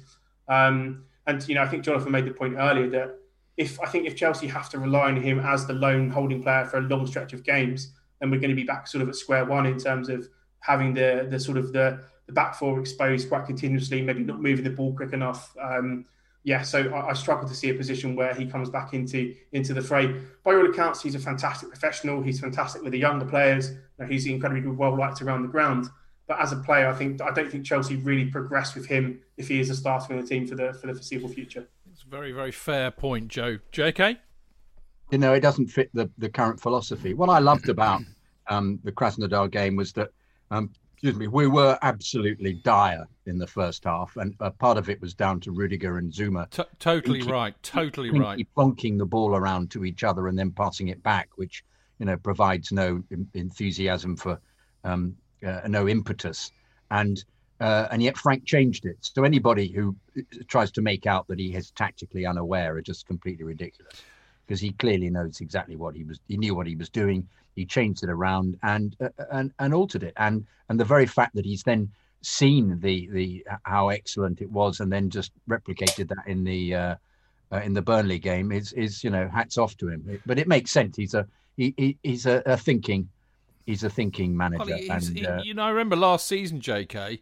This is a this is the uh, neophyte manager. I thought you'd like that one. Uh, who uh, you're looking confused. You know what that means? No, no. I, I'm, I'm, trying to make a pun. If I could make a reference to um, um, um, the uh, what's the film with Ke- uh, Keanu Reeves in uh, to the um, uh, um, oh God, it's completely gone. Johnny With, Mnemonic. Well, I can't even say it. Anyway, I'll move on while you're thinking of that.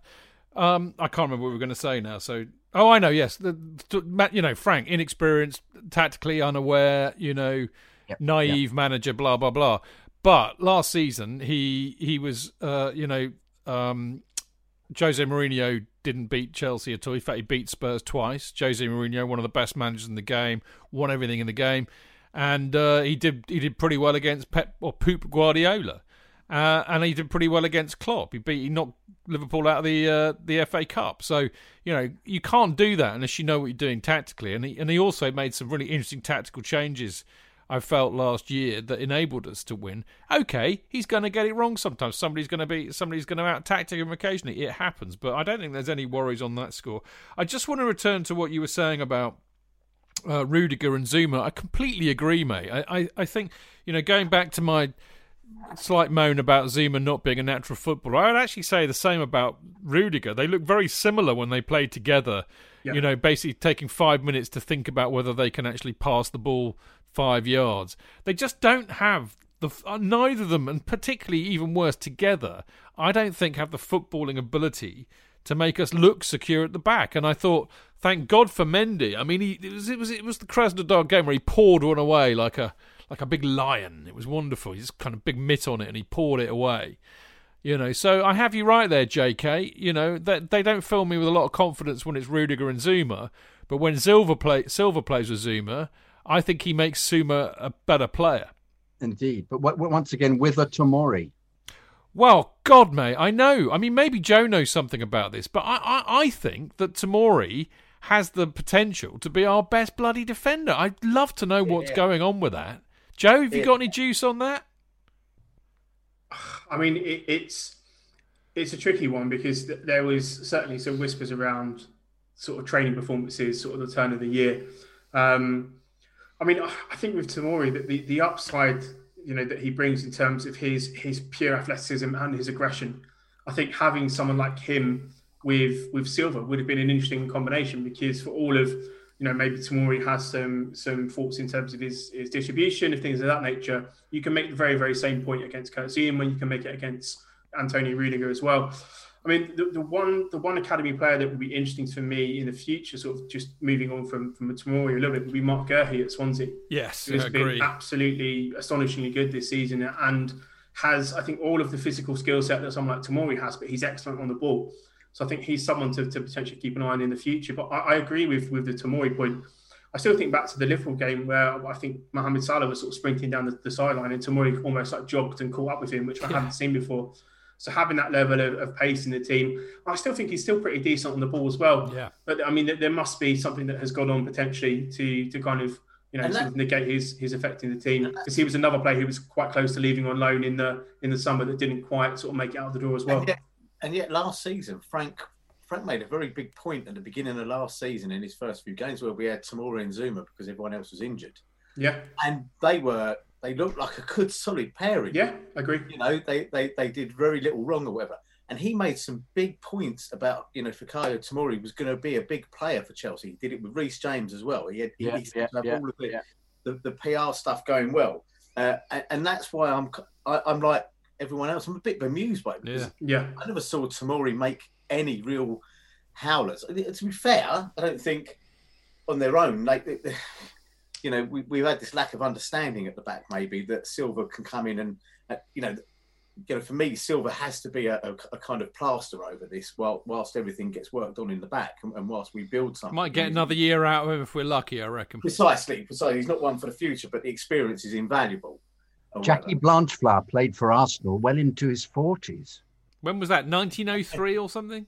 In 1952, 53, I think. I, yes. I, I just, I just really want Tomori, you know, and and I mean, we, uh, we'd heard, I think, you know, from even pre pre COVID that there were uh, that there'd been some differences of opinion on the training ground and, and a bit of an attitude problem, or you know, a bit of a big time Billy attitude from Tomori. girls, girls, I heard it was about. Yes, Did you hear that? girls, and I, I, I mean, look, young young men with lots of money are going to go out and shag around. But but Tony, Tony, Be a bit more- the the other thing a bit more open about it. That's the, all, the other know. thing about Tomori though, and, I, and I've heard the same thing. He had he was dating some some girl off Love Island, wasn't he, and that kind of thing.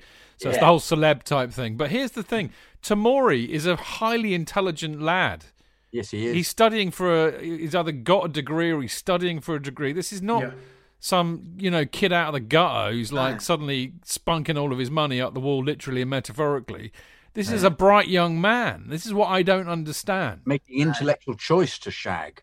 Yes, Well, that's always an intellectual choice for some of us, J.K. kind of hope that maybe it's just young man phase, you know, um, sowing some wild oats or whatever, and that actually someone somewhere will will be having a, a, a word in his shell like that will eventually get through and say, "Listen, you've got all of this." And and to be fair, that is Frank's. It's just very odd that you know it's, it's interesting that he's come up and we've had this same thing with, with Joe saying, you know, what he said, and, and us saying, "Well, hold on." It, we, we looked at the the fact that Frank put a lot of stuff. He bought him back from Derby. When let's be fair, but quite a lot- year. quite a lot of us had never heard of him. I didn't even know he was a Chelsea player till he came back to Chelsea. You know, and and and and, and but what I've seen of him and the athleticism, I think, is a, is a, is a very key point. You know, so maybe yeah, maybe that maybe they're keeping their powder dry. Let's let's hope so. Can they get Guehi back from uh, from Swansea? Is he on there for a year, Joe? Do you know? I think from from memory there was a there's a recall option if he doesn't play a certain percentage of like available minutes or something like that. But at the moment he's he's starting every single week. So and I also think it would be be tricky to bring him back at the moment just because he's playing so well that you, you Yeah. want to you want to let him build on the whole adult football thing. Yeah, I've got you. Yeah. all very mysterious. I desperately, again, you know, he's one of these youngsters. I, de- I mean, you know, this this is the thing. You know, we, we it's a bit like we've been, you know, uh, kind of teased a little bit. You know, flirted with. We've seen all these youngsters come through last year. So, you know, I mean, I know Joe, Joe is a real expert on the youth and watches a lot of the youth football. Unlike me, I'm a bit of a glory hunter when it comes to the youth. I tend to turn up to the semi-final or the final when we used to be able to go, and that would be about it. But we saw all of the, a lot of them break through last year, so we've seen how good they are, and we've seen how good a lot of them are becoming. You know, with with experience in the Premier League. So to to see, I mean, I thought Tomori when he played for us last year was was superb a lot of the time. Scored some great goals as well. You know, you think, well, yeah, push on, mate. You know, push on, and and then suddenly nothing, and it's very frustrating. I desperately want to see him succeed. Um, I also desperately want to see Chelsea succeed to succeed on Wednesday night against Rennes. Jonathan, Oh, thank you very much. Rennes. Rennes, yeah, very good. Rennes. and they're um, Bretons, aren't they? Um, well, they would be being in Rennes. Yeah, they they they speak Cornish. They, they do. Well, They they, do. speak French with, with a Cornish accent. That's right. Do they like pasties and clotted cream? J'aime les, j'aime, j'aime les pastilles. J'aime les pastilles J'aime les et, pasties et la bière. et les ci- cidres. Oui, le cidre, les Cidre, cidres, yeah, oui. La yeah. bière uh, douce, sweet beer. Bretons, Bretons, mate. Oui. So, uh, Oui, yeah, I mean, next. do, yeah. shall I tell you a little bit about Rennes, other than the fact they like, like pasties and like clotted you could. Yeah, because okay. I'm I'm I'm an ignoramus, not having watched. Well, them I, I'm, I'm, I'm, I have to be very careful how I say what I say now because knowing Joe, he probably knows everything about them and has watched them for the last three seasons. But hey ho, uh, what I found out on Wikipedia today. No, no, I didn't go to Wikipedia, but they're they're currently third in the uh, in League Un. Uh, uh, they've won two, drawn two, and lost one, so fairly mixed. In the Champions League, they've been singularly unimpressive, I have to say. Well, I don't know. It's an interesting one. The 1 1 draw at home uh, against Krasnodar, I think, would have been disappointing for Rennes. Uh, and if they were unlucky, they were lucky to, to not lose that game. Uh, they they lost 1 0 away to Sevilla. Now, I actually thought Sevilla were a handy side. So only losing 1 0 to Sevilla, you could say, well, that was quite, quite good good effort, although I didn't see it, so I don't know. I mean, the bottom line is it's their debut in the Champions League.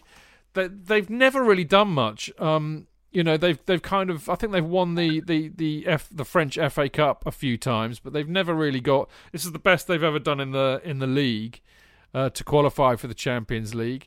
Um, you know they produced a couple of good players occasionally, but Sylvain Wiltord, uh, Ousmane Dembele is another one. But you know this is a team. This is a team we should be beating tomorrow night at home, Tony. I, I, I agree. Let's face it. If you're in a French football team, you're in a league of everybody but PSG at the moment, aren't you? Mm.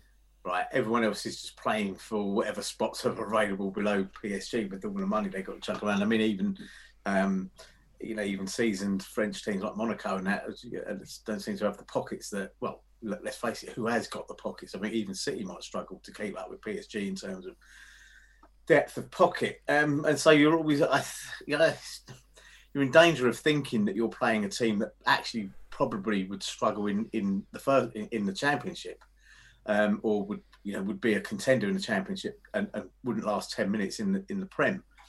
Um, but I think that's a slightly dangerous attitude. We should beat them, um, but uh, do you know what the the, the, the biggest fear for me is, Chief? The unknown, because this is one of these teams that you know well, you, you would have thought, show too much. You would have thought Mendy will know a lot about them. Yeah, you, you, you either, yeah, exactly. You either show too much respect and uh, and, uh, and, and don't play to your full potential, or you don't show enough respect and you get bitten on the arse. And um, uh, as much as I, as much as I like to think we breeze through it, um, you know, we are Chelsea, and you know we can make a mountain out of the the, the smallest frigging molehill that, that you can ever find. Um, you know, on paper, I think we should win. Um, in reality, no fans. Um, I don't know. I, I think it'll. I, do you know all of these early Champions League games? Uh, well, I know Krasnodar was, was was. I thought the whole game was good. I'm not quite as, as downbeat about the first half as everybody else, but um, I, I they're not they're not exciting, are they? They are. They're, they're not about the performance, are they? They're about the result. So I'm expecting at best, you know, a, a, a shitty one 0 really. Yeah, well, you know, and ultimately, look, you know, it's all about us, obviously. Yeah, but it, it, yeah, it's all about getting through, isn't it? You know, yes. always, always is, always is. Um, I think there's some interesting team uh, selection issues, really, for this one, J.K. I mean, you know, one of the things that's that's peculiar to this season uh, is the you know the rapidity of the matches uh, that we're you know that we're having to play. I mean, two big matches. I mean, I know this happens a lot towards the end of the season, but from the get go to be playing, it's a bit like playing in the championship in a way. You know, two games a week with very little pre-season. It's tough on the players. It really, really is. And it's also tough on the training ground because they don't have a lot of time to work things out. So I think that makes me inclined to think that um, you know, we're likely to rotate a little bit. We know Pulisic won't be playing JK. I would like to see Silva start, but I wonder if he will. I wonder as well. I wonder as well. Um, um, I absolutely would love us to play 4 3 3 still, but of course that means you've got to play Kante, Mount, and Havertz. And I wonder if he might want to. I mean, you see, it's a really. I, I, don't think he'll try and rest them. I think I think he'll give Ziyech a game just because he hasn't been playing very much. Um, uh, it's a question of whether he gives Giroud a go, um, who I thought looked fine when he came on at the weekend. Scored he did. A, he did. A good, I agree totally. Thought he looked very, scored a good goal. Good yeah. goal. Unfortunately, he was just, his foot was offside. Yeah. Um, uh, I'm I'm I'm such a big fan of Giroud. I just yeah, um, um uh, you know I, I, he's I feel it unfortunate that he's not as mobile, so he doesn't figure. And I thought, as I said, I thought Abraham was excellent.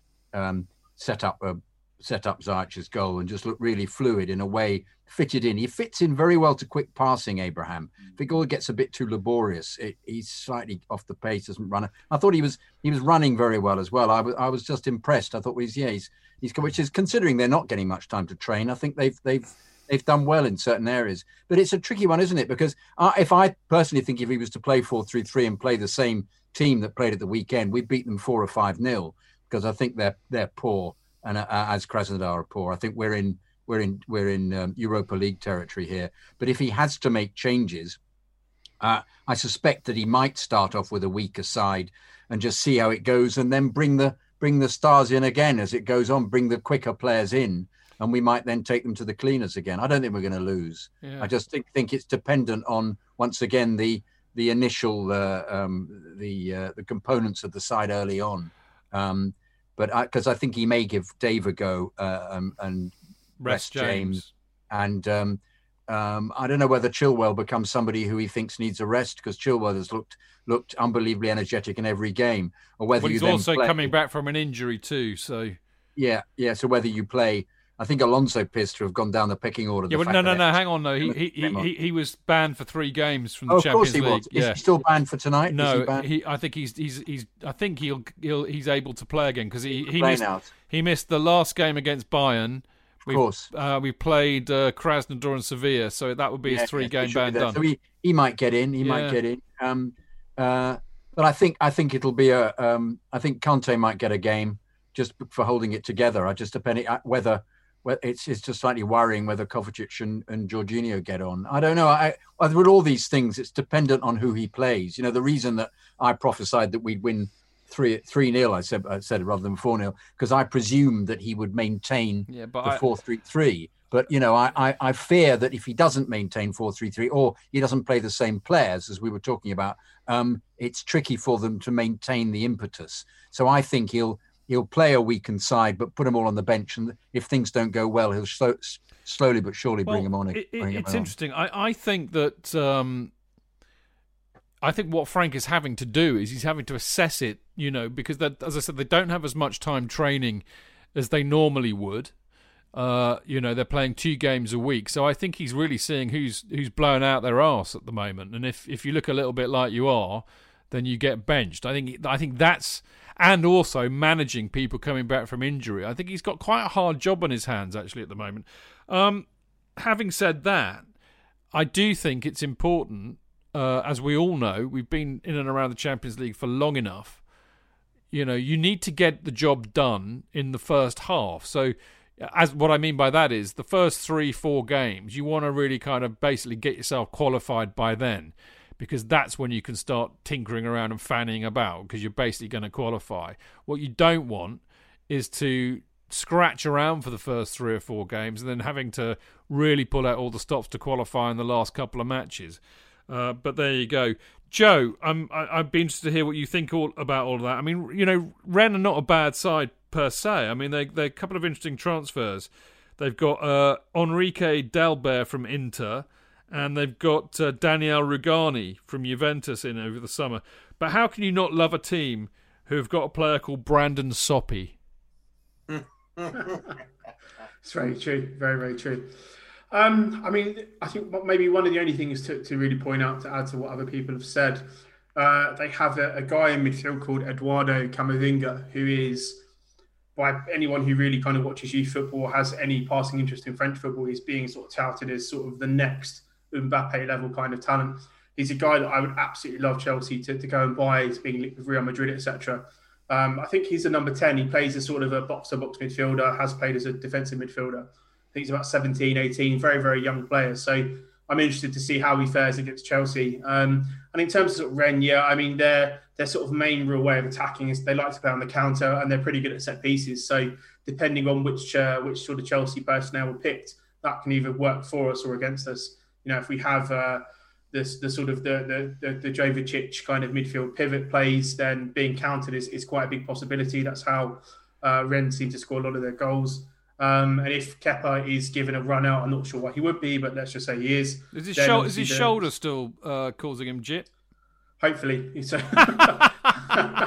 no, that, that's cruel. Um, but but from, from set pieces, I mean, I think Silva has has kind of I think almost surprisingly, considering he's this sort of very cultured centre half, he's actually amazing in the air and he quite likes sort of kind of getting amongst it. So I think the, the defensive set pieces and just just watching how they counter attack, that, that's really my only big concerns. But for, for anyone who's sort of interested, the, the Camavinga guy is is certainly a player that I think is is very talented and maybe, again, maybe one to, to watch in the match. Well, indeed. I mean, they, you know, Steven Nzonzi is another player we might have uh, heard of before. Um, and it, it, it's Brandon Soppy. So uh, obviously a nod to London is Blue podcast there, Joe. Yeah.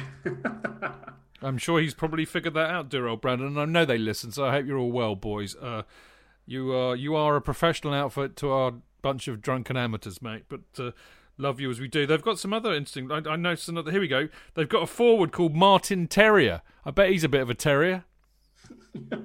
yeah. Okay. I'll keep them coming. No, no. I think that's it.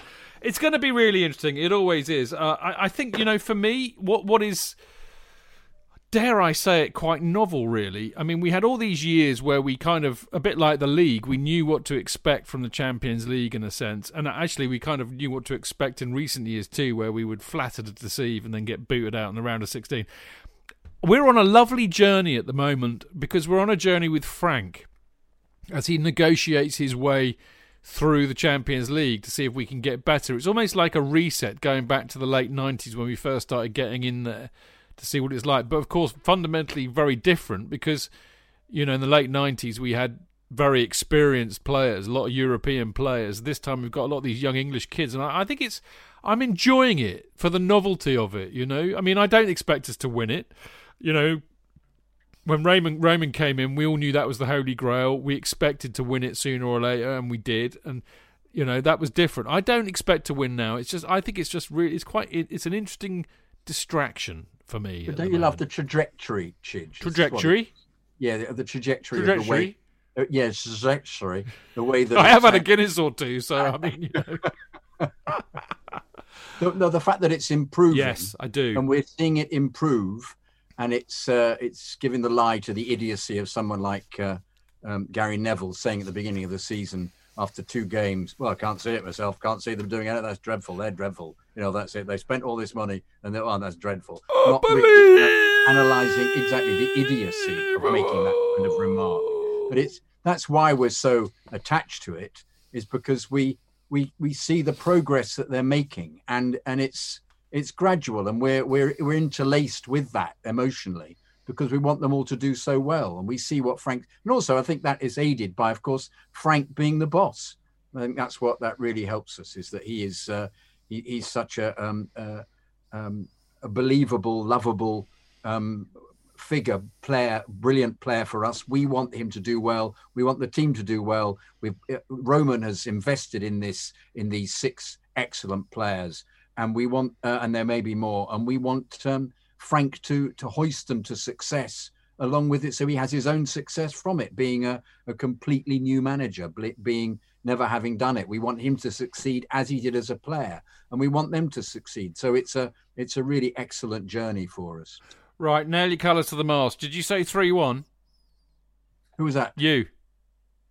Me? No, no, no. Four 0 Four 0 Four 0 to J.K. Tony. One you, said, you said one 0 Joe.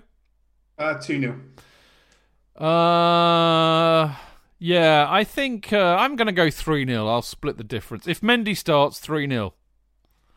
Okay, yes, so it's there you dependent go. once again on the team he plays. This I is think the trouble, yeah. Things. This is the yeah. trouble. But I'm going to go 3 0. I mean, if, if, if, you know, if, if, if Mendy starts, I think, you know, I, I, such a good keeper. Anyway, right. Um, we're going to go for another break in a second. Then when we come back, we've got loads of emails to uh, read out, and then we're going to wrap up. So quick fire round of emails. Before we do, a little bit of charity promotion. I like a bit of charity promotion for our lovely, dear, dear friend Alex. Not not charity for Alex. She doesn't need any charity.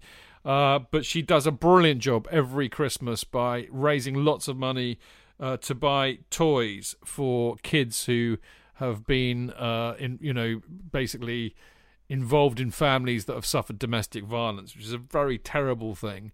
Uh, kids do not deserve uh, the consequences of that. And she basically goes around, raises loads of money, gets them all Christmas presents so that at least they have a, a present for Christmas, which is a lovely idea. I would love to give you the Facebook link. She only ever Kimwell puts it on Facebook, which a lot of people don't do, and the links are impossible to read out. What I suggest you do, if you follow her on Twitter at CFCGWLB, uh, just you know send her a message or tweet her and say how do I how do I donate to your domestic violence uh, child victim present fund, and she will tell you. Alternatively, just go to if you are on Facebook, just kind of put in the search domestic violence child victim present fund, and then do do some good uh, for some very very hardly done by kids this Christmas and. Uh, and uh, also contribute to Alex not ragging me on WhatsApp, uh, consequently saying, "Get on it, Chidge, you lazy sod." But she'd be quite right. Right, we'll be back in a sec.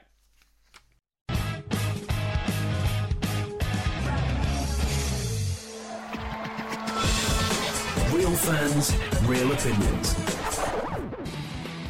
I'm Jason Cundy, and you're listening to the Chelsea Football Fancast. Up the Chelsea! Footballfancast.com.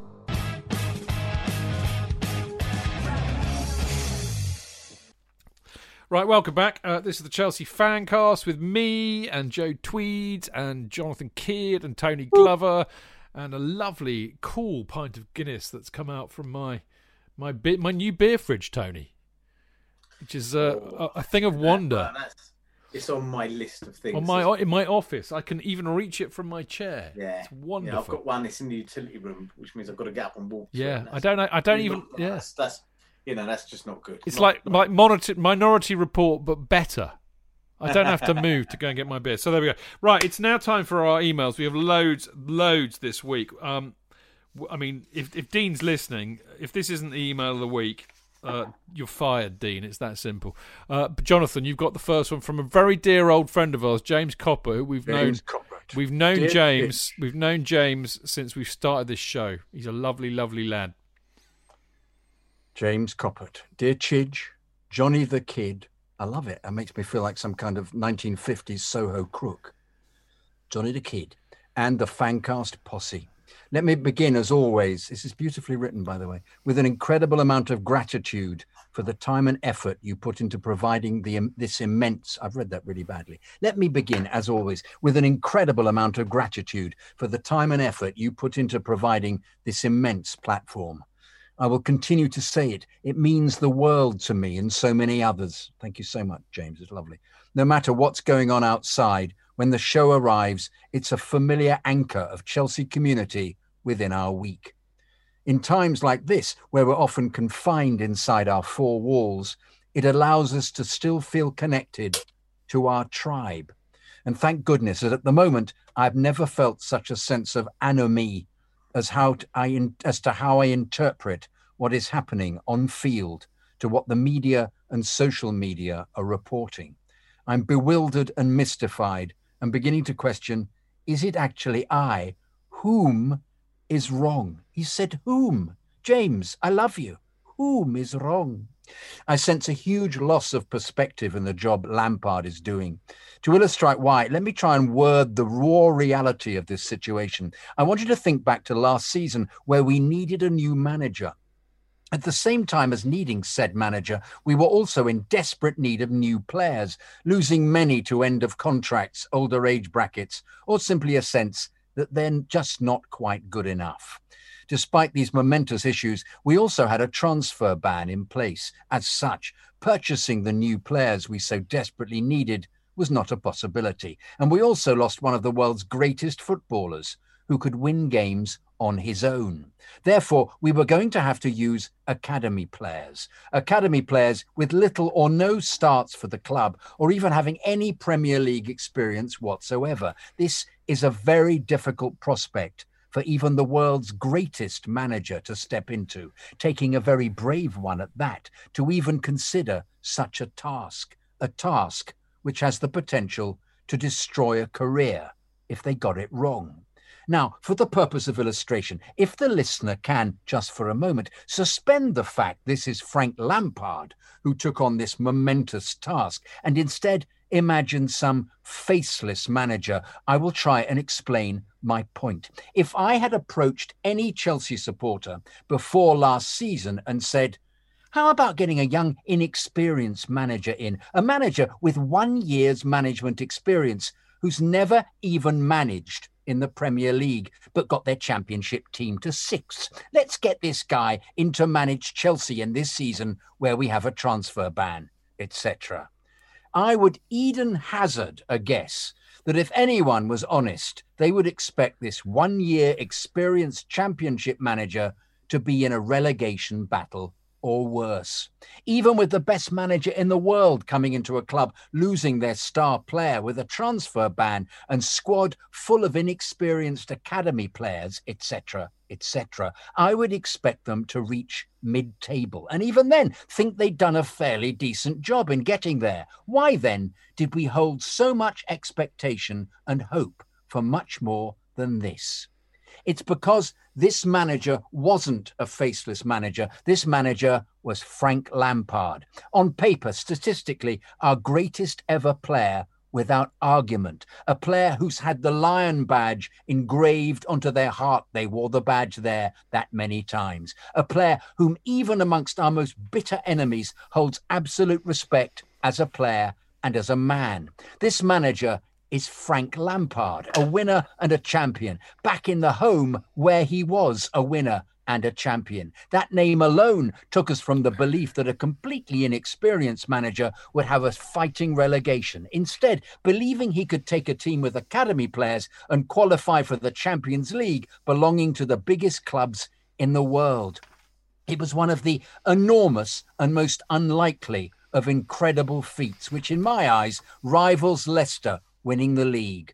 Despite this, even amongst the most loyal of Chelsea supporters, the man didn't get the credit he deserved. Precisely because he was winning and succeeding, we just expected him to continue doing so instead of looking at the situation holistically. Frank achieved the unachievable and finished fourth. Now, you can't just sit on your laurels in football. You're judged by your last game. And even by these standards, should we read most of the junk written by journalists and so called supporters, you would think we're bottom of the table and all hope is lost. We just went to Manchester United, arguably the biggest football club in the world, and kept a clean sheet, earning a point from a defence that previously needed to improve. Without important blocks from Silva and world class saves from Mendy, we may not have, not have got that clean sheet or the point. Two players Frank brought in to resolve the issues which caused us to lose previous games. That is progress. That is looking at what isn't working, finding a solution, and putting it to practice. It is what a good manager does. In fact, had the referee and VAR done its job properly, it would be unlikely Jorginho misses his penalty. We would have earned, and it's a game won. Three points. I got the impression that the, let's call them fans, not supporters, would have preferred us to play all out attacking, exciting football and score a few goals, but lose by a few more and had no points instead. Let us remember this is also a new squad with many new players. All you have to do is look at look to the likes of Tottenham after Bale's exit and QPR to see that splashing the cash and getting a load of new players together with no chemistry from game time and expect them to hit the ground running and win doesn't work unless you have a strong solid leader at the helm to make that difference in gluing it all together. I wrote an article last season when we appointed Lampard, and in it I predicted we would finish 10th in the league due to the boat we were sailing in. I think we all did, didn't we, Chidge? Mm. I would have been happy with that as long as the following season I saw progression. Instead, I saw Champions League qualification in Frank Lampard's second season as a professional manager, and thank my lucky stars, Roman took a gamble on him. We had no preseason. We have a bunch of new players finding their feet, finding their new league, and finding out how their teammates play. And it all seems to be beginning to work. We are not losing now. We are growing in confidence, and I can see the upward climb start to happen. Why the fuck then do I keep reading that Lampard's in trouble? Have I entered the twilight zone, or is my club just supported by fickle, self entitled, spoilt little shits with no sense of loyalty who believe, whom, I'm sorry, believe the crap peddled by clickbait news articles? Maybe it's me that just hasn't, us, us haven't a clue, and all of them are actually right. Hope we can get back in the stadium soon, just so I can sing Frank's name in thanks and honour for the job he's doing, as well as watch this team find their feet and become one of the greatest sides in Chelsea's history, just as their manager was. I think Frank has shown he's someone to be believed in and celebrated. We should be praising the ground he walks on, not sniping him on social media. If he can get us qualifying for Champions League in last season's dire situation, what can he do when he's given time to embed his philosophy and create the Lampard era of Chelsea FC? I feel extremely excited and wouldn't swap the man with any other manager I could think of in any league in the world. This isn't a mercenary. This is someone who keeps the blue flag flying high, just like us. So please, people, like Chidge says, ignore the journalists gaslighting you and look at this situation holistically. Because if you do, you start to feel very lucky indeed.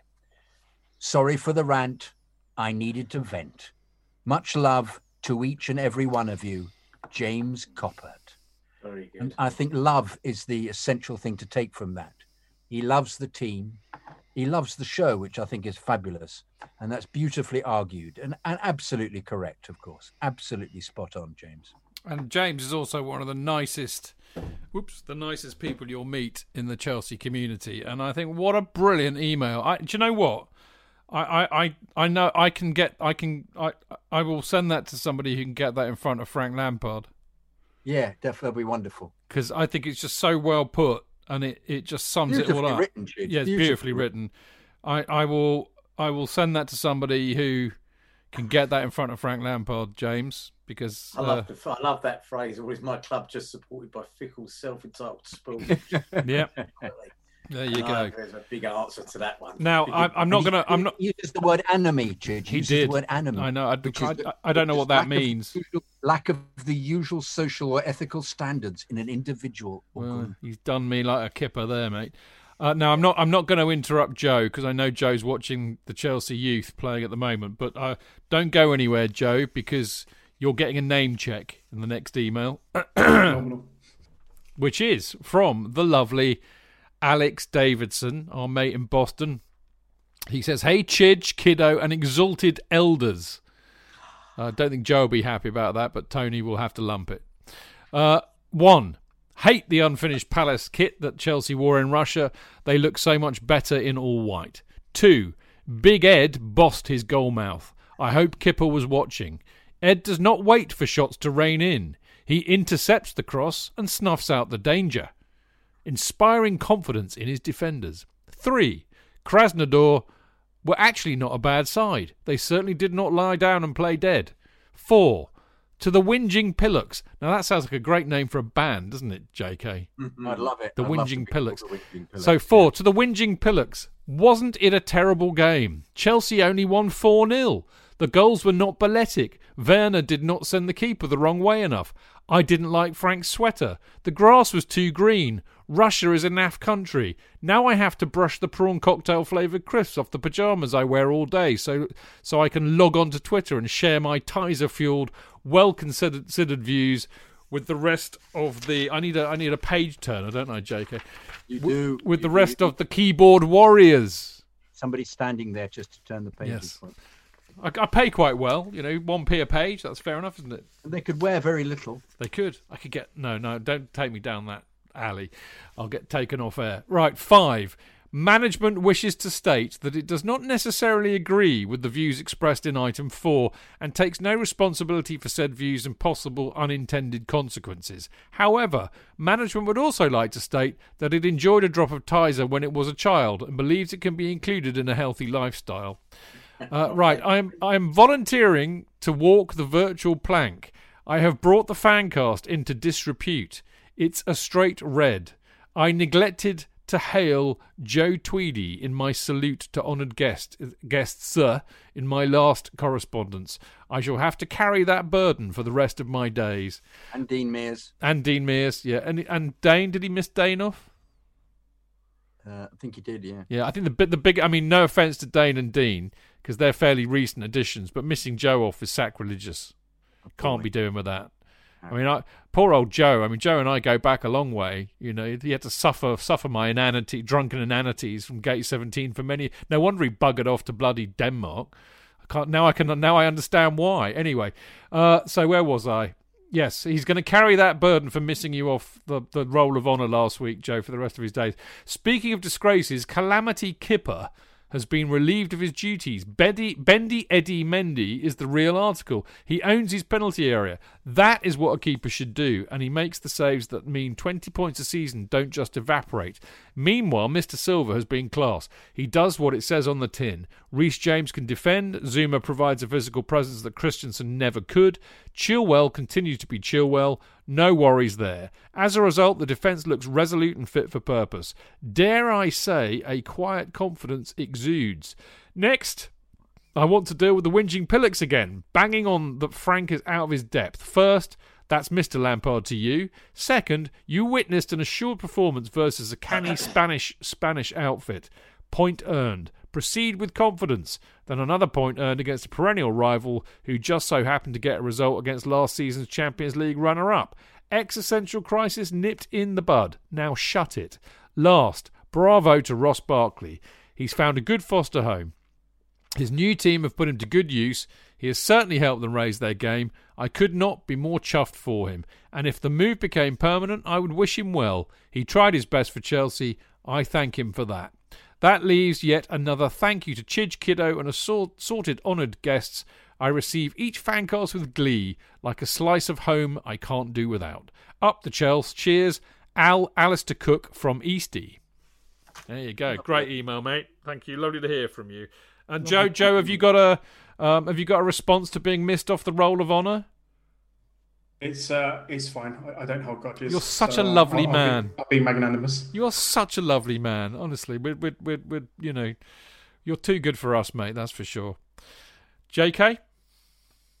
Um, can I just read something from Dave DeBrus very quickly? Always, because I love Dave DeBrus, even though he's whipping. Dave DeBrus is whipping my ass in the Premier League predictions league that we have. Hey, Jonathan, Chidge asked me to send this to you as he hates Barry Manilow That's right. I remember now. and refuses, refuses to sing it. It said to ask you to sing this on the next fan cast to the tune of Mandy by Barry Manilow. I'd like you all to join in if you could. No, fuck Joe off.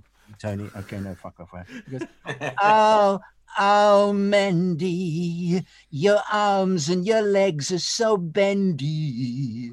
Then you came to the Chelsea cause you're trendy. Oh, Mandy, you stopped our defenders from shaking. Now a title onslaught will start making.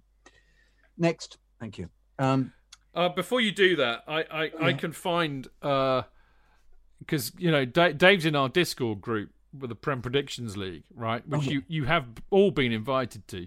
Uh, he said, "Chidge and Kiddo, can you please sing this on the fancast, please, to the tune of Mandy by Barry Manilow?" Blah blah. And I replied instantly, "No, because I hate Barry Manilow." And then I said, "Dave, you can send it to J.K. and he can embarrass himself if he wants." did I did I embarrass myself? I. I couldn't possibly be the judge of that, could I? Oh, it was the wrong key. I should have read it much more. Oh, man! No, no, no, no. Move, move, move on. I, Next I wasn't going to sing it again. I was just telling you it could have been in a better key. Um, Leo uh, or- Mathers. or even low. Oh, man! Um, yes, well done, Dave. By the way, well done, mate. Well done. I, I love these things because they'll never ever get sung by anybody on the terraces ever. Not because of COVID, just because they just don't have any imagination. It'll be something like, "Oh, Mandy, Mandy, Mandy, Mandy, Mandy, Mandy, Mandy," or something. It'll just be something, you know. But, um, Show us your Mandy's. yeah, something, yeah, like that. It'll be, yeah, yeah, yeah. Mandy, Mandy, something, yes. Anyway, sorry. Um, uh, Leo Mavers, dear Chidge and everyone, I've been listening to your brilliant podcast. Oh, Leo, love you for the last five years now, and even listened to three other podcasts brr, about Chelsea every week, but always yours first before the others. Mate, we love you. I hated football as a kid, had no interest in it until my midlife crisis about 20 years ago when traveling around the world, I met some Pompey fans in Thailand. Remember, they were once in the Premier League and they dragged me to all the bars to watch football. Somehow I got hooked. And as my favourite colour is blue, and as a spotty teenager spent my weekends trying to pose along the King's Road in my mini city, I decided to support Chelsea. I remember a year later, Roman came along, and the rest is history. So you had to put up with Ranieri, you poor man. My eight year old son was recently signed by our local Premier League club's academy, not Chelsea, on the south coast, where I moved from London. Due to COVID, we're not allowed to watch him training or at matches, apparently, due to the risk to the first team who train at the same ground. So hours and hours of travelling a week and little enjoyment from my end, although we do get to see him on, on video after the match. He's always been a Chelsea fan, although I've tried to push him to be a fan of his new club, but he always comes back to the Blues. Why would you want to do that, Leo? Anyway, now to the point of the email at last. I asked him what would he prefer, finish fourth with a new manager, Poch, etc., oh, or 10th with Frank. He gave the same answer as his 54 year old dad. Frank, of course. Are we alone, or does anyone out there agree with us? Well, Leo, why are we going to finish 10th? What's this all about? Is this just a kind of, this is just setting up a premise that we have to argue about? Because we're not going to finish 10th. I think we're going to win it. So I, I, I, they're not bringing in a new manager after seven games. Well, I, Doesn't make any sense to me. Is this like a kind of question you ask somebody just if it's hell, you know, in their dreams or something? You just say to them, you know, what would you think? What's going to happen? And you and you sort of taunt them with it because that's not, not going to happen at all. Sorry, Tony, I interrupted you. No, I've, I've bounced a few people on Twitter who've come down with the old. Uh, we should go and get Pochettino line. Like, this is the same Pochettino that won nothing with Spurs, nothing with Southampton, and as as far as I can remember, didn't win anything remotely in the same volume as Frank Lampard as a player. Yeah, but you know, I, I, I, you know, it's. I'm not saying he's a bad manager. What I'm saying is, he's. A, I'm not convinced he's a better one. Really. No, I mean, yeah, but you see, Tottenham, but ultimately they sacked him in the end because they, they, they, they didn't have that. The best thing to do is to ignore it all and just oh, think, yeah, think that, what you think. Yeah. There's no, I, I'm, I'm, I am, I'm not going to. I, I've decided. I've made up my mind, Tony. I'm not going to analyse what people who are far intellectually uh, inferior to me say on Twitter. No, I'm not. That's a terribly arrogant thing to say. I'm just not going to bother with it at all because they are different from me. I am different from them. I accept and embrace their difference, but I'm not going to let it, you know, get me all agitated. You know, you said that was arrogant, but as as a famous doctor, I was joking about the intelligence yeah. bit because everybody knows I'm yeah. stupid. But a famous doctor in in Casualty once said, "There's nothing wrong with being arrogant if you're right." Yeah, so I quite like that. I that's a very good point. But the point is, is that we, and I think this is a very pertinent point. I mean, Joe's a little bit younger than us, but we're all of a similar age. Football means something very different to us you know, yes. it's it's a, it's like the difference between speaking English and Swahili. You know, the younger generations like football for a different reason. They're they're into the individual players. They're into playing FIFA like stylish, you know, FIFA 20 stylish football. They're into personality. It's very so, you know, it's I think it's unfair nay silly of us to get all aerated about it and criticize them for it because you know, it's a bit like what I said earlier. You know, you can't go and uh, kick your dog for shitting on the carpet. It's what dogs do. right, Tony? Remember that conversation? Oh yeah, yeah do yeah, yeah, yeah. So no, you know, I, I, I, just have a bit of fun with them when they come up and say, you know, Frank out, Poch in, and I'm like, okay, whatever. But let's have a look at their. Uh, we'll agree to disagree. I think is the yeah. diplomatic stance. Anyway, we've got a lovely email from Alex uh, Lapchuk. Uh, two more, one this one, and then one more, and then we're done. Good evening, Chidge, JK, and whomever gets their fan cast cap for tonight's appearance. Whomever, that's fantastic. We are just so in grammatical. We are. yeah, wow. I'm impressed. I hate to speak too hastily, but could we be starting to see things clicking into place within this Lampard side? Albeit at a steady rate of progress with some goalless and quite frankly uneventful games against Man United and Sevilla. We went from games of attack, attack, attack you might score three, but we might score four type attitude in a basketball style of game to defend, defend, defend. Let's neither attempt to win and play out a cricket test match affair in which very little happens and it goes on and on and on and on and on and on. He didn't actually write that many ons, but I gave it a bit of dramatic very good, Chid. Very, very good. However, we must look at these games as points gained, not lost, as well as accepting that fixing the goals conceded problem was far more crucial than trying to score more and more each outing. Anyway, I digress. Our defence has been getting a rightful mention uh, a lot recently on the Fancast. They have upped their game to some extent accordingly. However, I believe the true talisman for our steadier backline is the big man between the sticks. Really? Mendy is not the quick fix, short term mender replacement we all expected him to be. He is looking like the real deal. The man commands balls into the box like few goalkeepers I can recall in recent times. He makes saves like a coiled jack in a box just pouncing upon any and all shots regardless of angle or flight. He also brings a calm to the players and fans alike, watching assured that any shot on target against us actually has a chance of being stopped now. Miraculous stuff. Who knew that having a goalkeeper who saves shots was such a necessity? Apparently, Kepa missed that memo. Back to Mendy.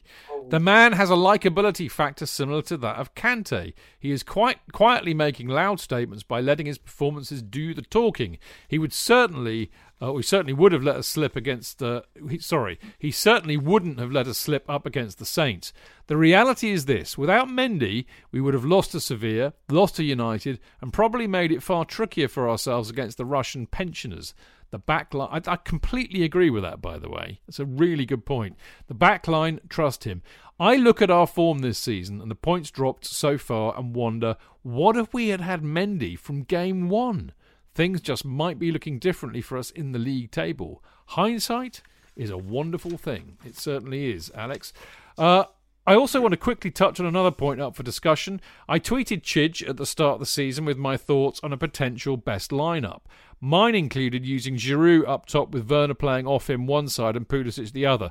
This still leaves room for the three midfielders of Havertz, Mount and Kante. Pretty much what uh, JK, I think, was saying earlier on. Uh, Giroud, let's face it, secured us fourth last year with his immense, I, I wanted to say beard but he didn't write Beard, with his immense post lockdown form, only to once again see his offerings to be somewhat forgotten in favour of pacey youth. Yes, agreed this is the modern game, but Giroud offers something different. He reads the game fantastically, holds up as good as anyone, and can flick on any high ball to a pacey run from Pulisic or Timo. Let's not forget he's pretty handy with any dead ball played into the box, and I always fancy his chances of hitting the target when he inevitably beats a defender to the ball. Point being, I still can't help but feel like it's an avenue yet to be fully explored. I write this pre Burnley game. I'll be away with work and unable to watch the match, but a tall, strong, physical team like Burnley need players to match them. Get Giroud on, let him help out at the back during set pieces where we are vulnerable, and then have him utilise Timo and Pulisic going forward. Am I the only one who believes this could work? All my points on Mendy and or Giroud could be totally null and void if the Burnley game goes terribly wrong. As always, keep the blue flag flying high and up the Chels. Alex at Tweet Chuck. Um, well, I mean, Giroud scored a great goal apart from the fact that it was offside, and he did get on. And I mean, you're, you're a big fan of the idea of Giroud playing more, aren't you, J.K.? Yeah, I'm just I'm a big fan of his. Full stop. I I, I admit he's not as mobile as Abraham is. That's why I think Abraham will will probably get the nod every time. But um, uh, I think he's pretty still pretty integral to the setup, just because of his his ability to score goals from the edge of the penalty area with headers that other people just never get anywhere near. And as and as um, as Alex says, is he hits the target uh, really regularly, and he's uh, he's he's a top player. I just think um, it's it's interesting to see what on earth would have happened to the team had we not uh, had lockdown um, in March uh, after we'd beaten Everton 4 0, where I thought he was completely outstanding. And they seemed to have found a structure that fitted the team. And I think we've moved away from that now with the new players.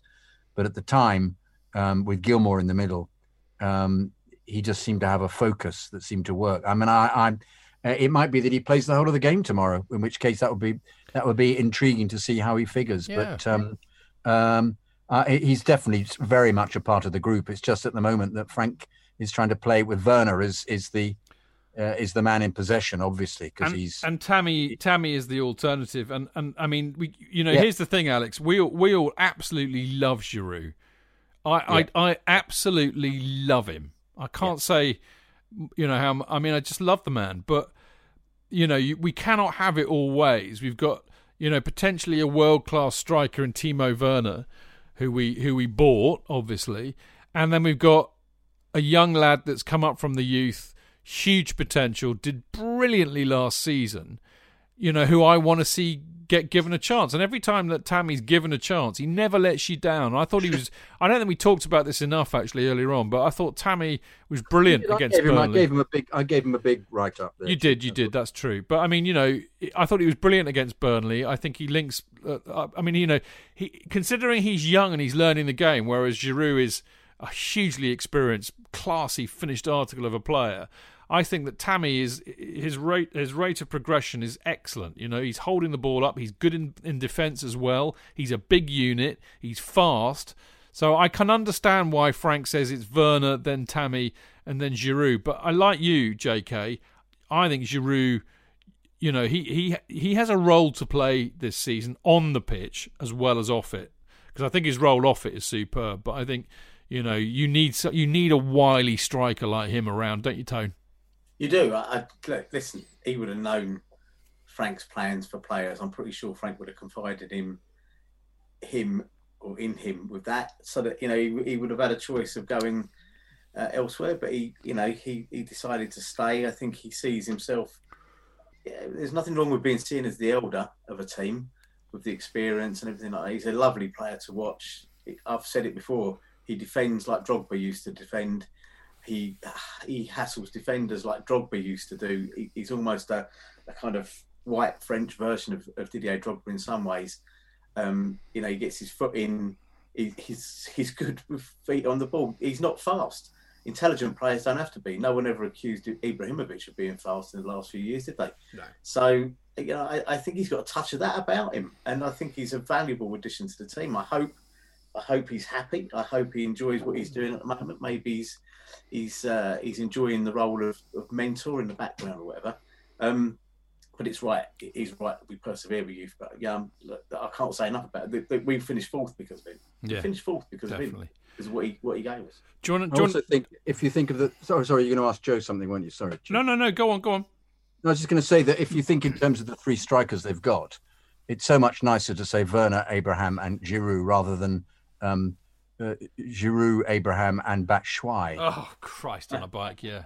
That was the alternative. Yeah, totally you right. know, so so uh, I'm pleased that they've got three class people to choose from. Indeed, I, I think that's going really far towards what the club and, needs. And to you need three decent strikers. You need absolutely. Yeah, that's my point you about you know it. I keep going back to the Kenyan thing. You know, you need top players in every position, even in the squad, and it becomes an even stronger squad if you've got Giroud as It's, the third. it's, it's a good mix. Joe, um, I just want to get a bit of Giroud love from you. You can just say I love his beard, and that'd be enough for me. But you can say whatever you like. I mean, I, I, I've said it a couple of times. I, I think Chelsea's 4 3 3 will work best with a target man. And I actually I see a position where Mr. Giroud will probably play a fair amount of games. Um, in terms of like a player to learn from, I think you can certainly credit Tammy's development by working with Giroud kind of day in, day out. Yeah. Because if he can get anywhere near that level of ability to play with his back to goal, with all the other stuff that Tammy can do, his ability to run in behind, sort of finishing quality, his pace, etc., it adds a little bit of a different dimension to his game as he sort of continues to fill out. So, you know, these these taller, uh, kind of more target man based strikers, 25 to 33. I mean, you know, they've they've got so many years sort of on the latter part in their career. I think Drogba, Ibrahimovic, you know, Costa, etc. Players in the latter part of their career who who really excelled in that role. So yeah, I think Giroud is a top professional. I completely agree with Tony that he was a very large reason why we why we actually secured fourth. Um, I still think he'll have a very very important role to play this season, both in terms of mentoring two very young strikers, uh, but also I think in terms of what he can add to the team as well. And I think the really really interesting thing to me, I would love to see this sort of represented or reflected in some of the younger players. Giroud didn't look anywhere near off the pace when he came on at the weekend. And it's sort of like a professional thing with him. I think he, he's constantly ready to play. It doesn't matter if he's playing as a sub or starting. And that sort of uh, mentality, that that ability to prepare yourself, I think that is something that he can definitely impart on a lot of the younger players. Certainly, when they came back from lockdown, I thought a lot of the younger players were a little bit off the off the pace. Yeah. Some of the older players were were just far more kind of in tune with with, with what was happening. So, yeah, I just think he's a top professional and quite clearly somebody who I think will have a, uh, a very big role to play this season. Here, bloody here, great, lovely, Joe, love that, and uh, and the, and the most important thing, of course, Ollie Giroud is a beautiful man. Never ever forget that. Uh, You've got a man crush, haven't you? I do. I fancy the shit out of him, mate. I could turn for Ollie Giroud. I really could. Can you grow a beard like him? No, because he's just you know he's the bearded wonder mate. Good, I bet you could. I'm just I've got more of a Catweazle thing going on here. He's like the real deal, mate. True, actually, you're absolutely right. You're right. You know. it is. My, the only thing I've got on on Ollie Giroud is that my beard is greyer than his. That's It's not. You're Re- a bit, bit older, Chidge, aren't you? well, that's yeah, that's true.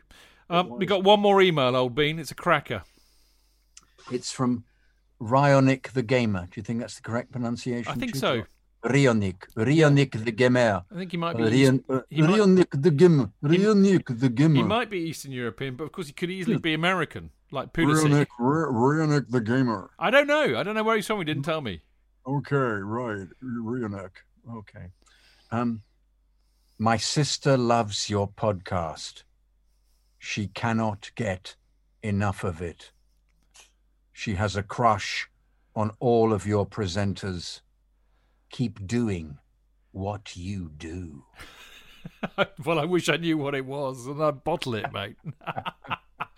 Does she have any pictures? Can she send us a picture? Well, well, Um, no, I mean Rianik. If if your sister Can I send her a picture? Yeah, you know, we'll we'll if Ri- Rianik, if uh, if she wants signed pictures of us, I'm sure we can arrange that. Oh, you I know. think we all know who the female magnet is on this podcast. Alex, Diana. Yeah, I mean, I'm just saying. What is it? It's Alex or Diana, is it? I don't know. I'm just saying. You know, you're getting a you're getting a broad female following. I'm just, just trying to think of all the podcasters. I'm not saying it's entirely down to me, but it is almost entirely down to me. I think. I, I'm just trying to think, in all seriousness, Tony, who the real babe magnet on the podcast would be. I, I discount immediately you, me, and JK. obviously, uh, Clayton. I, I'm just thinking it's got to be one of the younger lads, isn't it? I think if it was, it would be a toss-up, no pun intended, uh, between Joe and Dean and Dane.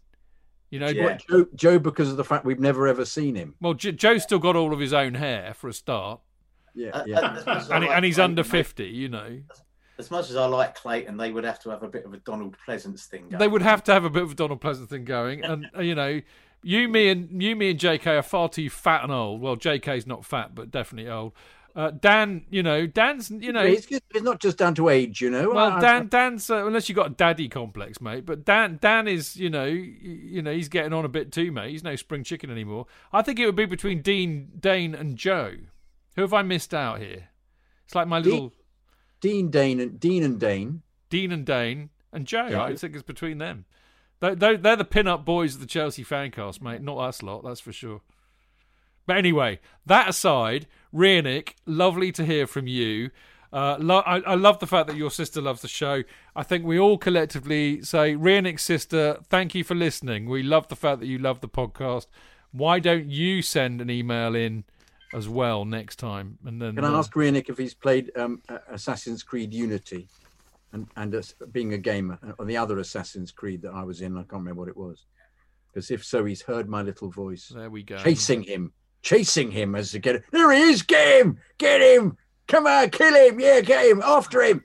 Because that's what I did as. Quick Um, mention for the uh, for the youth. They've just. I know, I heard that. to- I've been trying to Um, avoid talking about it, Tone. 3 2, wasn't it? It seems like a valiant battle against uh, a very very proficient um, City team.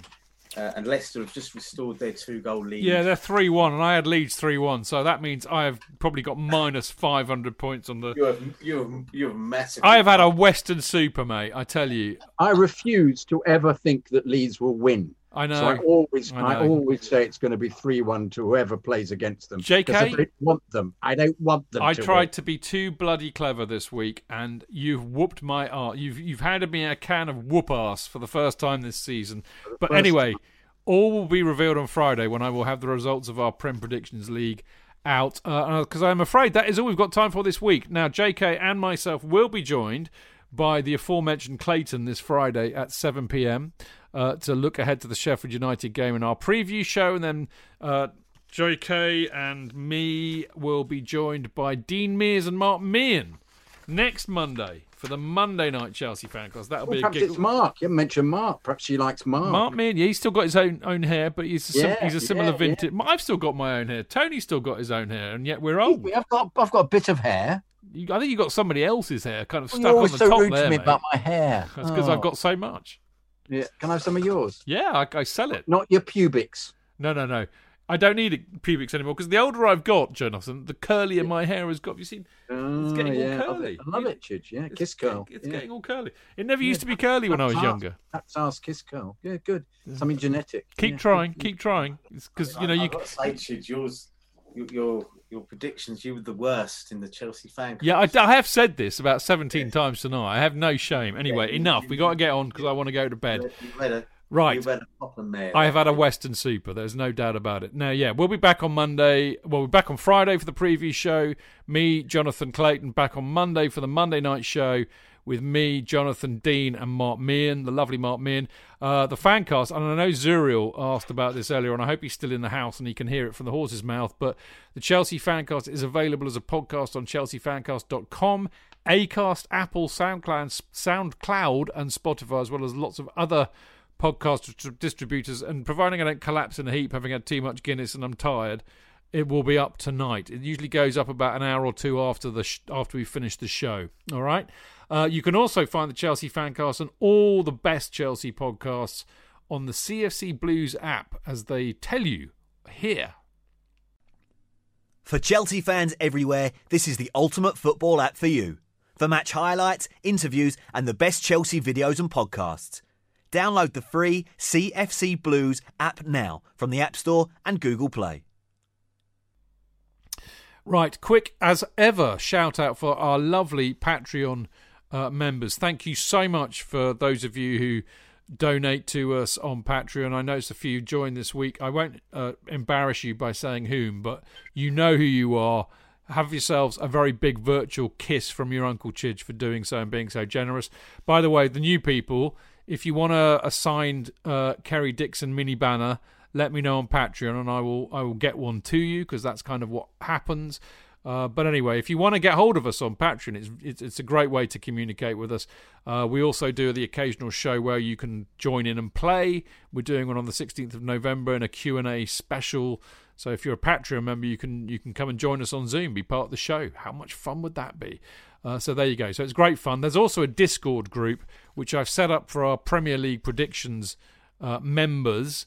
Uh, but I've opened it up to our Patreon members too. So if you're on Patreon, again, let me know and I'll send you a link and you can join the Discord group, which means you can we can talk nonsense to each other while we're watching the football, which is kind of what we tend to do. It's, and I have to say, you know, it's much more. It you know, I can't do WhatsApp because otherwise my life would be over. But you know, it's Tony. It's like Twitter, but with your mates and no other What- fucker. What is this thing? What is it? I've, I've, have I missed? Well, it's an app that works like kind of Twitter and WhatsApp, but you choose who joins you, oh, right? So right. you get no idiots. It's wonderful, mate. There's loads of us in there from the Prem Predictions League and a few from Patreon. What's it called? It's called Discord. I emailed you a link to it. Anyway, so there you go. Join the Discord group if you're in Patreon, uh, and of course you get an invite anyway if you're in our Prem Predictions League. Uh, emails that we've just read out, as you know. If you want your email, Patreon message, Instagram post, or tweet to be read out on the show, then you must let me have them by the end of the day on Sunday, or at the absolute latest early Monday morning, and they will be read out. We always read them out. And the email address, of course, is chelseafancast at gmail.com. You can follow us on Twitter at chelseafancast, me at Stamford Chidge, Jonathan at Jonathan Kidd, Tony at Grocer Jack UK, and Joe at Joe Tweedy. And of course, as I said, Instagram and Facebook are also at Chelsea Fancast.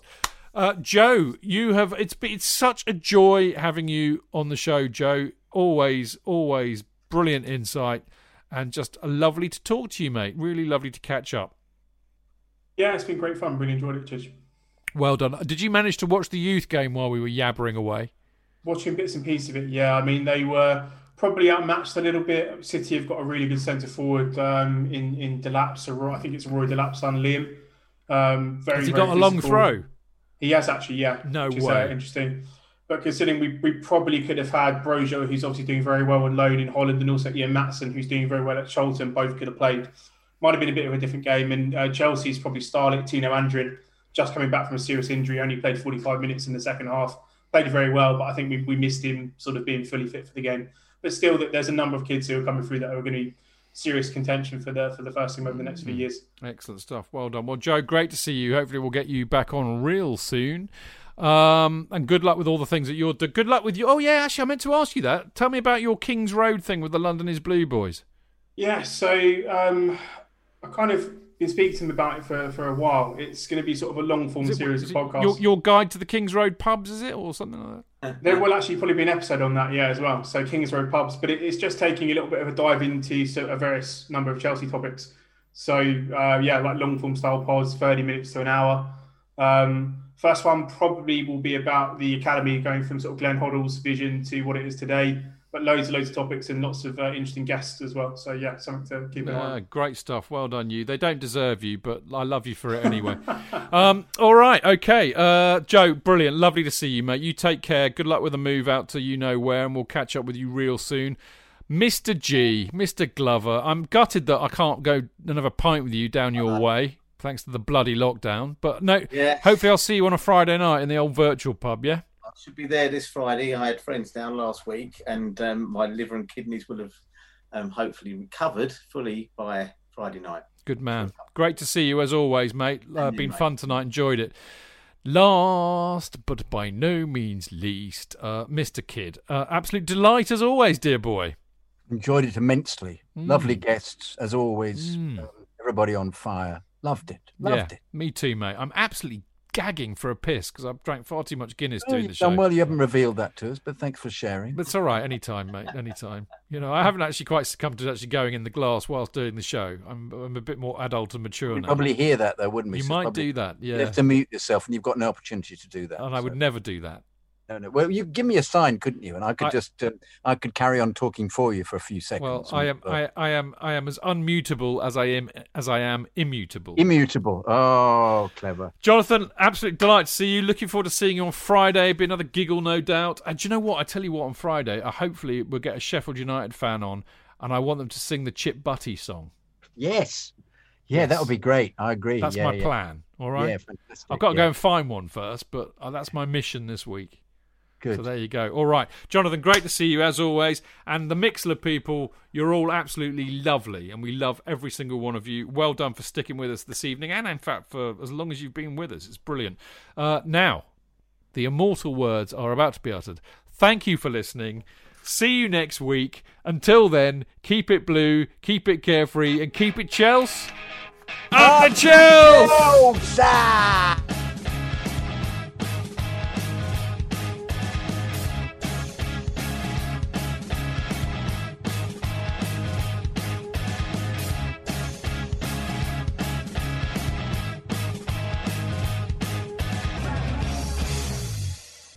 It's the 90th minute. All your mates around. You've got your McNuggets share boxes ready to go. Your mates already got booked for double dipping, and you steal the last nugget, snatching all three points. Perfect! Order McDelivery now on the McDonald's app. You in? At participating restaurants, 18 plus serving times, delivery fee, and terms apply. See McDonald's.com. Planning for your next trip? Elevate your travel style with Quince. Quince has all the jet setting essentials you'll want for your next getaway, like European linen, premium luggage options, buttery soft Italian leather bags, and so much more. And it's all priced at 50 to 80% less than similar brands. Plus, Quince only works with factories that use safe and ethical manufacturing practices. Pack your bags with high-quality essentials you'll be wearing for vacations to come with Quince. Go to quince.com slash trip for free shipping and 365-day returns.